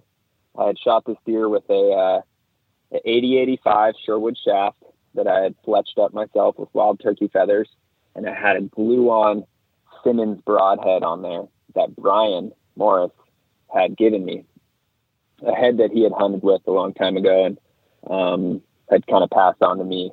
Gave me a couple of them. And so I'd shot this deer and, and I was looking for my arrow and couldn't find it. And for some reason, there was like still deer down on this finger ridge and I kept hearing them. And one of the deer was like coughing or making these weird noises. And I was like, is that my buck? You know, I was hearing these weird noises down there on this finger ridge and I just, I didn't know what was going on. Um, and this is odd, right? Because I haven't, I've been hearing deer this whole time over the course of the season, but it was not uncommon for me to go out there and not hear a single animal or see a single animal not even driving. So the fact that there's a buck somewhere down there in the bushes, and there's a buck that I shot, and there's some doe somewhere over on this hillside, I'm wondering what the heck's going on. I, I still don't know why they were all there. Um, unless, you know, this is an area that I'd never worked down into. And so this could have been a travel corridor because um, this was the first night that I had sat finally in the thick brush. Okay. So to, so there's like an open skid road and then it gets really overgrown and it's it's a finger ridge that that separates two drainages. And I think that they were crossing using the thick stuff. And I'd finally gone and sat down there. Um, so maybe these deer had been in that area the whole time and I just never heard it. I don't know. But moral, like the reason I'm bringing this up is, is I, I didn't know if that was my buck. And so I backed out of there. The blood trail actually kind of stopped um, and and I it was getting really dark, and I and I decided to. It was getting cold that night. It it was finally cooling off. I think it got down to like seventy something, and I decided to pull out of there. Um, I I didn't have it was pitch black. Uh, you know, there's not a whole lot of coyotes out there. There are a bunch of mountain lions, but uh, and there's some wild hogs, which will totally eat your deer if you leave them out there. Um, so I pulled out. I slept in my truck, you know, 100 yards away. Got up first thing in the morning, and uh, I, I ended up having to grid search for this deer. I actually uh, used my Weimaraner, my pointing dog, which is totally legal in California. He's a blood trailing dog, and I got him and put him on the leash, and we found the buck together. Um, and it was a really amazing experience uh, having my dog be involved. He's a big part of my life. Um, and we went and we found that deer and we, we got all the meat off of them. Um, and, and, you know, I was, just was super grateful to have filled that tag. Um, especially because a week later, uh, my entire county lit on fire. Um, we had the CZU fire happen. Uh, hundreds of people lost their homes. We had people die. Uh, this was around the time that uh, Oregon lit on fire as well. Um, that big lightning storm came through, and it just got crazy. Uh, there was evacuation notices for most of this area. I couldn't even get up there, and I thought my season was done. And so, at that point, I was like, "Well, I guess you know I was able to fill a tag, and felt really grateful that I was even able to fill that tag." Um, fires came through. You know, I'm locked in my house. Uh, for the most part, you know, classes aren't running. Um, and uh, finally, I, I, start going stir crazy, and and I, uh, I have to get back out there. Um, and there was a, a buck that I had got on my trail camera that I had sent you some pictures of. He, he's the biggest buck uh, that I had seen out there um, this year and I, I, had had some personal experience with this deer. Uh, the year before, I had actually bumped into this deer and seen him uh, I bumped him in the morning when I was sneaking into my brush blind. And I knew, you know, he kept using this trail, and I had gotten like over the course of the season, the couple times I've checked, I would checked my trail camera, I had gotten photos of him like once a week coming using this trail. Um, and so I decided, hey, I'm going to go set up, you know, somewhere down there, uh, see if I can find him. And my goal for finding this deer was to find his bedding area. That Right. was my intention. And- and I know what you- I did is I went. I know you had Yeah. set up on some spring seeps too, and just wer- weren't getting luck. You were trying that because there was some sign of some really remote little spring seeps, but you just couldn't quite get good wind uh, to to sit Yeah. on them. Yeah, so I did. I did set up on spring seeps, and um, you know, I, I did. I left out a lot of of spots that I sat in in between opener and when I had filled my first tag, uh, as far as like last year. Um, so I I left out some stuff. I was trying Sure. everything. Uh, Yeah. I spent five days sitting a spring seep all day, so that's like you know whatever eighteen hours. Um, I sat two or three different spring seeps um, because it just got so hot. Uh, we had a crazy heat wave come through, and it was like 110 degrees every day for like five or six days. Uh, and I so I was like, well, shoot, that's the best time to sit water. Um, and I just wasn't seeing anything. And uh, and so I finally made it back out there, and and you know, I, killing that, that first tag that I filled or killing that that buck last year um, was he. I found that deer because I bumped him out of his bedding area, and I had bumped him out of his bedding area twice prior to finally figuring out how he was winding me, where he could see me from, and generally where he liked to bed uh, on this little saddle. And so I finally, you know, after making those mistakes, I finally made it in there and set up and was there when, when he moved through. And so having had that experience, I, I went ahead and tried to apply that to this new spot. Um, so I'm, you know, I moved my tree stand over to, to another little bench. Um, benches are a big part of, of how I hunt. Uh, so I like to find these little flat spots uh, on otherwise really steep slopes. And I really like them if they're like flat spots that are that are not at the top, but you know about one third Third, of the Mhm. way same, from the crest of the slope or Same. road. It doesn't have to be the peak or anything. Yeah. yeah, But those, same. it just seems like those little benches there that are one third of the way down. They they are popular for night beds. They're popular areas for deer to cruise through and just utilize. To I don't I don't know why they use them, but they use them. Um, you might have more insight on on why they like those benches. Uh, but it seems like they get used, and so I, I went ahead and set up on this bench. Um, and you know this Well, bench I think it's because it gives them uh, optimal uh, amounts of escapement uh, amongst thick cover. I mean, like you said, you're it's steep. Then you got the bench. It's steep again. You usually got a finger or two coming into it, so it's it's just an ideal uh, situation. And generally, the the thermals are are going to be in their favor. So it's it's uh, pretty ideal for survival for them.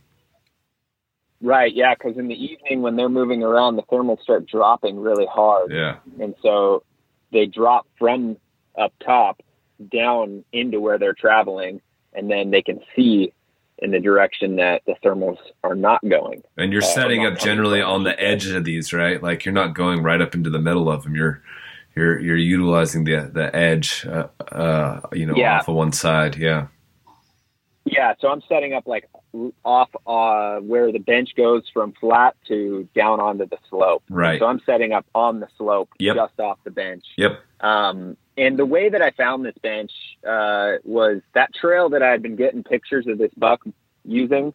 Um, that trail led down to this bench, and when I when I hit that bench and I was down there with my tree stand on my back, looking for a tree to hang in, because that you know that's how I do it. Is I just I grab my gear and hop on a deer trail or got my you know rubber boots on and I do a lot of scent control stuff. Um, you know, I hop on a deer trail and then usually I walk next to it or get off of it if it's real hot. But I follow the sign, and so when I hit this bench, I was like, there was a bunch of beds, excavated beds. There was scat everywhere. Um, there was a bunch of feeding sign, and there was like seven or eight trails that intersected at this bench. Um, and then also on one side of the bench was extremely rocky, so nothing could travel up one part of the bench. So there was a little bit of a funnel. Um, and then down in the canyon below it, there was super thick tan oak. And at the bottom of this canyon was a creek with water in it. Yep. So I so I find my tree. I sit in my tree. That first night I set up on that bench, I blow a deer out. Deer comes goes ripping out of this that thick tan oak area next to the creek. Blow it out. Awesome. I was actually stoked because I was like, yes, this isn't the right tree, but this is the right spot. Yep. So I I uh, ended up, you know, a heat wave came through, and I I ended up not hunting for a couple days during that heat wave. Um, the smoke was really bad. Probably ideal though, because you got to rest the area, and, and you had a new game plan. In hindsight, it was very ideal. Uh, I think one thing that I've done that's been a mistake of mine is overhunt an area. Yep. And uh, that was something I know you mentioned to me, um, and that gets talked about a lot. But it's definitely a, a thing. And and these two deer in particular, um, and it, it, tree stand hunting, I've noticed that a fresh area is a huge advantage. Uh, and if you can, if you do bump a deer out and you want to, you know, bump and dump or whatever they call it, um, you're better off, in my experience. And I don't know, this is just advice I, I, coming from from me, but you're better off resting that area, hoping that that animal will come back and use that area. Uh, I think that's trying to and I think, I think that's because your scent uh, accumulates uh, on, on, the forest floor, and uh, and they're kind of worry of, of, you, and they're on guard, and they're making some adjustments, and then when and if it's it's only for one day, and a couple days goes by, they you know they're able to. That's just my uh, assumption there, but uh, um, that's been you know my observation. Yeah, I think, I think you're right, and and I think that I think there's also, you know, here where I hunt, like, there's also a lot of very, like, mentors of mine who have been very successful sitting, like, the same general area every single day. Mm-hmm. Uh, and they've been successful doing that. But those areas are areas with a food source right. that the deer cannot avoid, whether that's an orchard, uh, some type of peach farm, you know, it's, it's a, it's a non-natural food source. Right. Um, and I don't have access to that. Where I'm at, it's all acorns and tan oaks, and they all produce acorns. You know, um, sure, some of them drop heavier than others, uh, but it's very seasonal. And so you can sit in the same area, I think, and eventually, you know, connect. But I also think that you can shoot yourself in the foot and you could sit in that same area and blow every deer out of that whole zone and never see a buck. You might yeah. see does or spikes or whatever, but but I can tell you those mature deer, especially pre-rut or summer feeding pattern, um, you know, if, if you start pressuring them, they're they're going to leave, right. and they're going to just switch their trails and switch their habits and, and start using the land differently. And I've seen that in the past for sure, because um, I've been hunting these deer in this area for several years now. Um, so you've so got I've, the you, know, you got the, the, mistakes under the sun. You've got the aha moment that you're basically setting up the same scenario that you did uh, on the the first tag filled. Uh, you're you're getting ready to to repeat the process. It sounds. Yeah, and I think I think I even texted you being like, "Dude, I blew a deer out of this spot." Like, and I was super pumped about it. yeah, it. You're like, "It's um, on." We talked about it. Yeah. And I, I sure enough, I uh, that heat wave comes through. I go back out there. Um, I see no fresh sign, so it, nothing from what I can tell has been there. Um, I set up in a, a slightly different tree. Um, I'm very careful about setting up when I do. Uh, when I busted this deer, I, I don't think it was my wind. I think that I busted him because of my movement. So I set up lower so that he could potentially not see me. Um, and I was a lot more careful about my movement when I got into the tree. I tried to really sit still. Um, and, and I think that's a really important element of being successful is actually sitting still. Sometimes when you're in the tree, you feel like you can just be a wild man and move around a bunch and, you know, stretch and do all this stuff. Like, yeah, that can work, but, but when I've seen success, it's because I'm sitting still. Yeah, especially um, when you're hunting enough, bedding areas, right? Yeah, super important. Yeah. And uh, so I, I, set up on this bedding area, and, and uh, I'm sitting there. I think like an hour goes by, and then all of a sudden, I hear some noise down in that bedding area, and I hear something walking around. Uh, you know, walks away from me down into the creek. Um, I, I don't hear it anymore. I think what the deer did, uh, so I think he, the deer got up, walked down to the creek, got a drink, and then I start hearing some leaves crunching heading up this hill towards me. And sure enough, I look down the hill and a buck, that buck that I had been focusing on, uh, the, the biggest buck I'd seen in this area, there he is walking straight towards me, coming straight up the hill. Uh, it was crazy so what's coming straight up? What's your what are you doing to prepare yourself for that? Like you know, do you, do you got buck fever? Does that does that affect you? Are you are you thinking about your breathing? Are you, are you nocked already? Like what does this look like for you when the target animal is is coming right towards you? That's a good question. So I notice in the tree for me um, that I don't get buck fever as much anymore. I get worked up, but I, I don't shake uh, as much. Um, you know, where your leg will start going. Uh, that's happened to me in the past where I'm like, why is my leg shaking? You know, and you're just, sometimes it's made noise and deer busted me because my leg is shaking. Um, so what I do is I hang my bow with an arrow nocked and I use one of those little plastic arrow gripper things that you stick on your bow. Yep. And it holds your arrow on your shelf. Yep. I do. Um, I do the same. And, and, I have my bow. I have my bow ready to go. Um, I've missed too many opportunities because I didn't have my bow ready to go. Yep. And I've also knocked my arrow out of my off my bow without that little arrow gripper. Yep. Um, and made a bunch of noise and mm-hmm. had to mm-hmm. climb through poison oak and all this. You know, it's just. Anyways, I keep I keep my setup so I can grab it and draw and I'm ready to rock. The second I heard that deer moving around down there, before I even saw him, I grabbed my bow because I just know how fast these things can happen. Um, and so when I saw the deer show up initially, I actually, what I thought to myself was like, uh, I think I thought to myself, I was like, well, maybe you won't shoot this deer or something like that. I was like, well, maybe I'll just watch him. So too good to be true. So you talk, so you talk yourself down. I, I, think that that's a good, good tactic to calm your nerves. I kind of do the same thing. It's like, yeah, this this isn't going to happen. This isn't going to work. Exactly. And I was telling myself that I was like, ah, this isn't going to happen. Whatever. I'll, I'll just watch him. Maybe I'll take a shot if it's perfect. And uh, and so I was when this deer walked up, I was super calm. Um, really, really calm. Uh, and he, I shot him walking. Uh, there was no point where he stopped or any any point where I had time to really think about it a whole lot.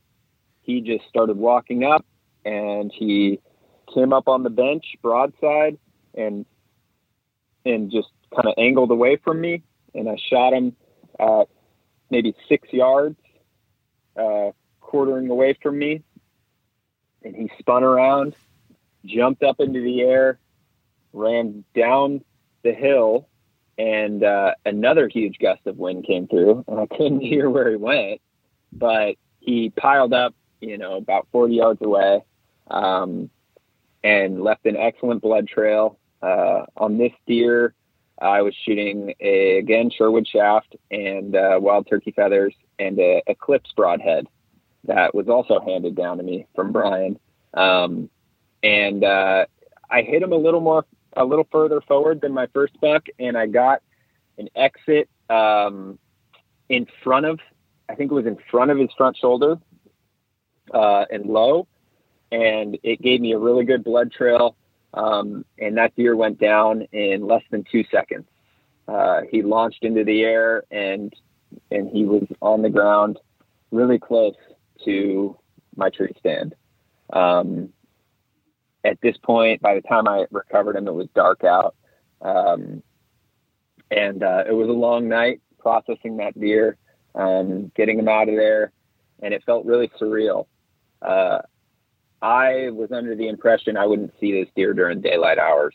You know, I think that funny joke that you and I talk about is like you get a picture of a buck in the dark on your trail camera, like might as well be a ghost that doesn't exist. Right. Because the chances of, of getting in of seeing that buck or actually killing that buck are, is in my mind pretty slim. Um, so it felt really surreal. Uh, I was really grateful to have to have made a great shot on that deer, and uh, I'm you know I, I I overall what I was most happy with wasn't that I filled my tags necessarily. It was that I knew what I was doing and I had a plan that I executed and that worked for me. And sure, a lot of that could have been luck, but having bumped that deer out of his bedding area, having seen all the sign leading onto this bench, um, this wasn't a bench I was very familiar with. Like this was just me walking into the woods, finding a spot that had a lot of sign, hanging my stand, you know, bumping a deer, getting out of there after that night, and reevaluating my plan. And when I came back in, setting up slightly different and and trying not to bump it. And sure enough, it, it ended up in, in me getting a shot. Um, so awesome. And so I was so happy with, I was really happy with that um, because yeah. I felt like I, I learned something and then was able to apply what I had learned. Um, yeah. So and now you're. It was an incredible season. Yeah, and now your freezer is full of grade A venison. Yeah, yeah, yeah, It's starting to run low, actually. Sure, but, but at the time, uh, at the time, yeah, yeah, yeah, at full. the time, it was full. At the time, yeah, that, and uh, uh, yeah, it was it was an awesome experience, and to be honest with you, I, I, don't think I would have had it any other way. I'm I'm really grateful I wasn't able to fill my tag on opening night because um, all of those days spent thinking about where the deer are moving, looking at their trails, seeing where fresh scat was left.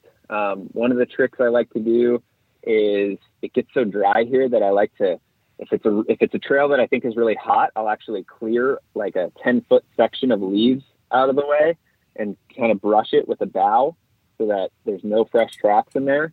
And that way, when I walk by again, I can see if how many animals have used it, if anyone's been through on that trail, um, and kind of get a feel for the use. And that's something I've been doing this year, uh, in particular. Mm-hmm. Um, and that's something I, I, like to do that kind of comes back to tracking. Yeah. Um, so yeah, I, I'm I'm really happy that I had to grind it out. I'm happy that every year I've had to grind it out, and uh, I'm really looking forward to this year.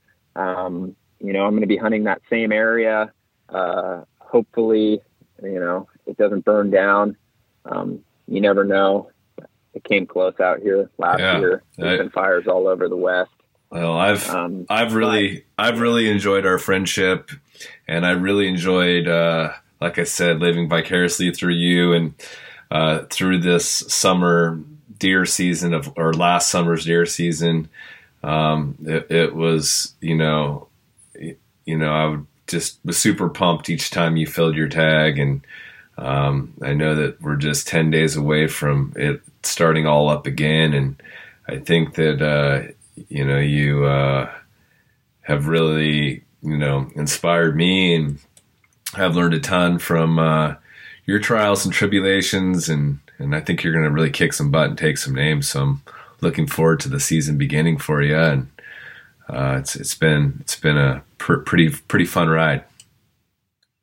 Yeah, I, I've yeah I, I've enjoyed being able to share a lot of these hunts and talk about it with you. I you've certainly um, brought a perspective that that I think isn't super common in California, just because there's not a lot of tree stand hunting here um, at least I don't know of a lot of tree stand hunters. It's definitely a legit tactic, Yeah. but a lot of guys tend to gravitate towards hunting those more open places where you can see spot and stock. Yeah. and spot and stock. Yeah, Mhm. Which is Um, fun. The fun. and Yeah. yeah, it's fun. Yeah. yeah. It's fun. I just think you might learn a little more sometimes.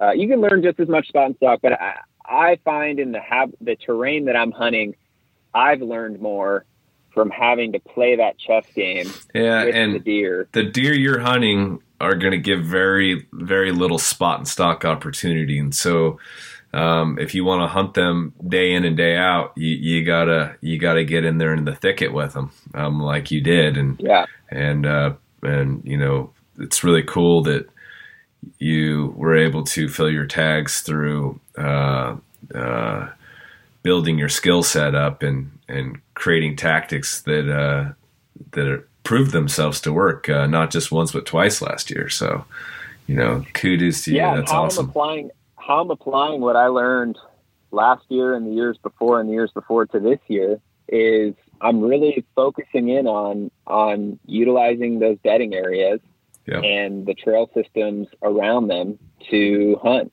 And so that's that's my tactic going into this year. Um, I've found a bunch of bedding areas that have been heavily used. Um, they're just loaded with deer hair. Last time I was in there because they were, uh, you know, transitioning from winter to summer coats, and when that happens, those beds get just full of hair. Um, so, yeah, I'm really excited for this season, and uh, I'm excited to, to uh, be able to just apply what I what I think I learned um, and, and test it out, see if it's uh, see if it'll work again. Yeah, very cool.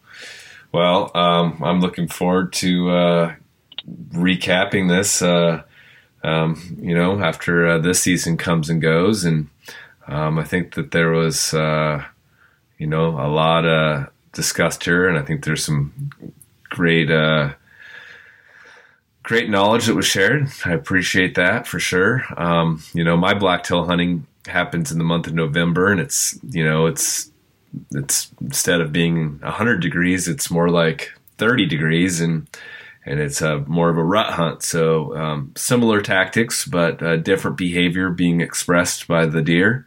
Um, so yeah it's just so fun and i have hunted blacktails in california with joaquin and um, it's a hunt that i love and it's hard to find time in july and august it seems to be the time that I'm spending the most time with my family, um, you know, camping and uh, going on road trips and, and stuff like that, uh, 3D shoots. Um, but I really need to try to etch out at least a week out of my summer to do it. I'm trying right now to find some time in August. Um, not sure if it's going to happen. My daughter has a, a youth elk tag in August, and I've got some bear spots. I'm really excited about bear hunting and so we'll see if if I can get around, you know, if I can find time in my busy schedule to do so. But until then, I'll keep uh, just listening to blacktail stories from you and Joaquin and Preston. You guys are getting after it down there, and it's it's a ton of fun. So I like like I said, I really love it, and uh, we're kind of getting long in the wind here. So I think uh, we've got room to. Uh, get together and do another podcast in the future, just uh, talking about you know California California hogging and and Yeah, techniques on uh, hogs are like hogs are my main my main you know your like, bread I and butter. Yeah, yeah for sure I, I spend more time hunting pigs than any other animal and um you know i'm super passionate about them and learning everything about pigs and um boy do i love those wild hogs. They're just such cool animals. And uh there's not a lot of information on wild hogs. You know there's there's very very very little information on wild hogs and and uh like everything you know there's a lot of information that gets passed around that isn't you know necessarily true sometimes right. um so it, it would be fun to, to do a podcast all about wild hogs and and maybe you guys can get you know matt nelson on here to talk about him i know just in my brief conversations with him um his understanding of wild hogs is uh, on a whole nother level um, as far as communication and, and scent marking and, and leaving scrapes and just crazy, crazy Yeah. amount of information that he has compiled about wild hog. Yeah, and Um, and on the wild hog front, that's something that I can make time in my life since it's more. It can be you you know you can hunt them year round, and um, I see myself getting back down there for sure in the wintertime when there is no other hunting opportunities around, and you know learning and trying to put some of that Schwein in my freezer because man, I've uh, had some shared with me from Preston, and that wild hog meat is awesome. I absolutely love it. I mean, he even made some bacon from it. Um, we ate some roasts and chili verde tacos and some different different stuff we've had uh, with the hog. It's, it's so good. Um, Yeah, so yeah, that's awesome. it's really tasty stuff. All Really. all the you know from hogs to turkeys, uh, it's all so good. yeah, um, it's super fun to chase them all. And I think ultimately, you know, being out there doing all of that um, all year is really what's helped me uh, learn about each individual animal, regardless of if I'm currently hunting them or not. You know, it's like I think the biggest takeaway for me has been just spending tons of time outside learning like just being making observations and whether you're hunting or not um, just constantly be thinking about like what can i learn from what this deer is doing right now? You know if you're watching a buck feed you know just watch how it feeds. Watch what it's chewing on. Watch you know where it's choosing to walk what directions its ears are facing um, where it moves its head what is it looking at which direction is the wind blowing you know and the same thing goes for wild hogs. You know if they're coming into a wallow you know what which direction are they choosing to come in are they j hooking around it like you know all that stuff is just such valuable information that that will ultimately in the long run give you an edge when it comes to hunting outside i mean mountain lions don't have computers you know so they're not on YouTube watching videos of uh, Dan Infalt re- learning how to. I mean, it might help them a little bit, who knows? but they're not watching YouTube videos of on the internet of all the of the whitetail guys um, or any you know videos for that matter because they're mountain lions and they live out there, and that's what makes them so good at hunting. Is they're always doing it, and they move quietly. And they're always paying attention to their surroundings, and I just think as hunters we can we can take something from that oh and, yeah, and pay attention to the noises the birds are making, right? That book, What the Robin Knows, to learning about tracking. The more you learn about that place you're in, the more you're going to become a part of it. And it's like, as humans, we are animals. And so yes.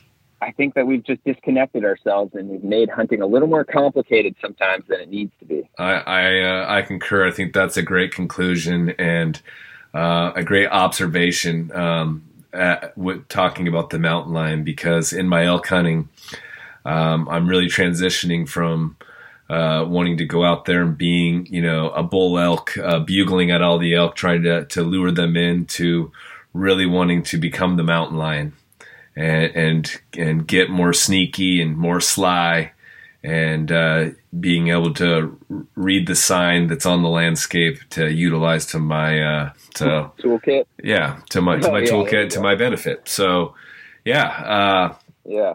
I think that uh, this was a great Awesome. podcast. Yeah. So once again, you know, don't forget to tell your friends about the podcast. We appreciate the support. Uh, all our Patreon supporters, uh, we really appreciate you guys sticking in there and supporting the podcast. Uh, we're gonna get on there and add some some more things for you guys here in the future. Uh, working on some things, so check out uh, our Patreon page. Check out our website at tradquest.com. We're on Instagram. You can find Jack on Instagram at uh, Jack Harrison Survival. Uh, don't forget to support your local bow hunting organizations and our national bow hunting organization, Compton Traditional, uh, PBS, and always keep the wind in your face, pick a spot, and shoot straight. Head is full of wanderlust, full of hope. I've got the urge to walk the prairie and chase the antelope.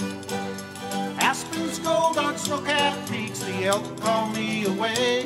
I can't keep my mind on working on this fine September day. I've got Nimrod neurosis, longbows on the brain. I'm an outdoor junkie through and through, hunt's my middle name. My eyes are on the target, broadheads all fly true. Can't wait till I can get outside so I can fling a few.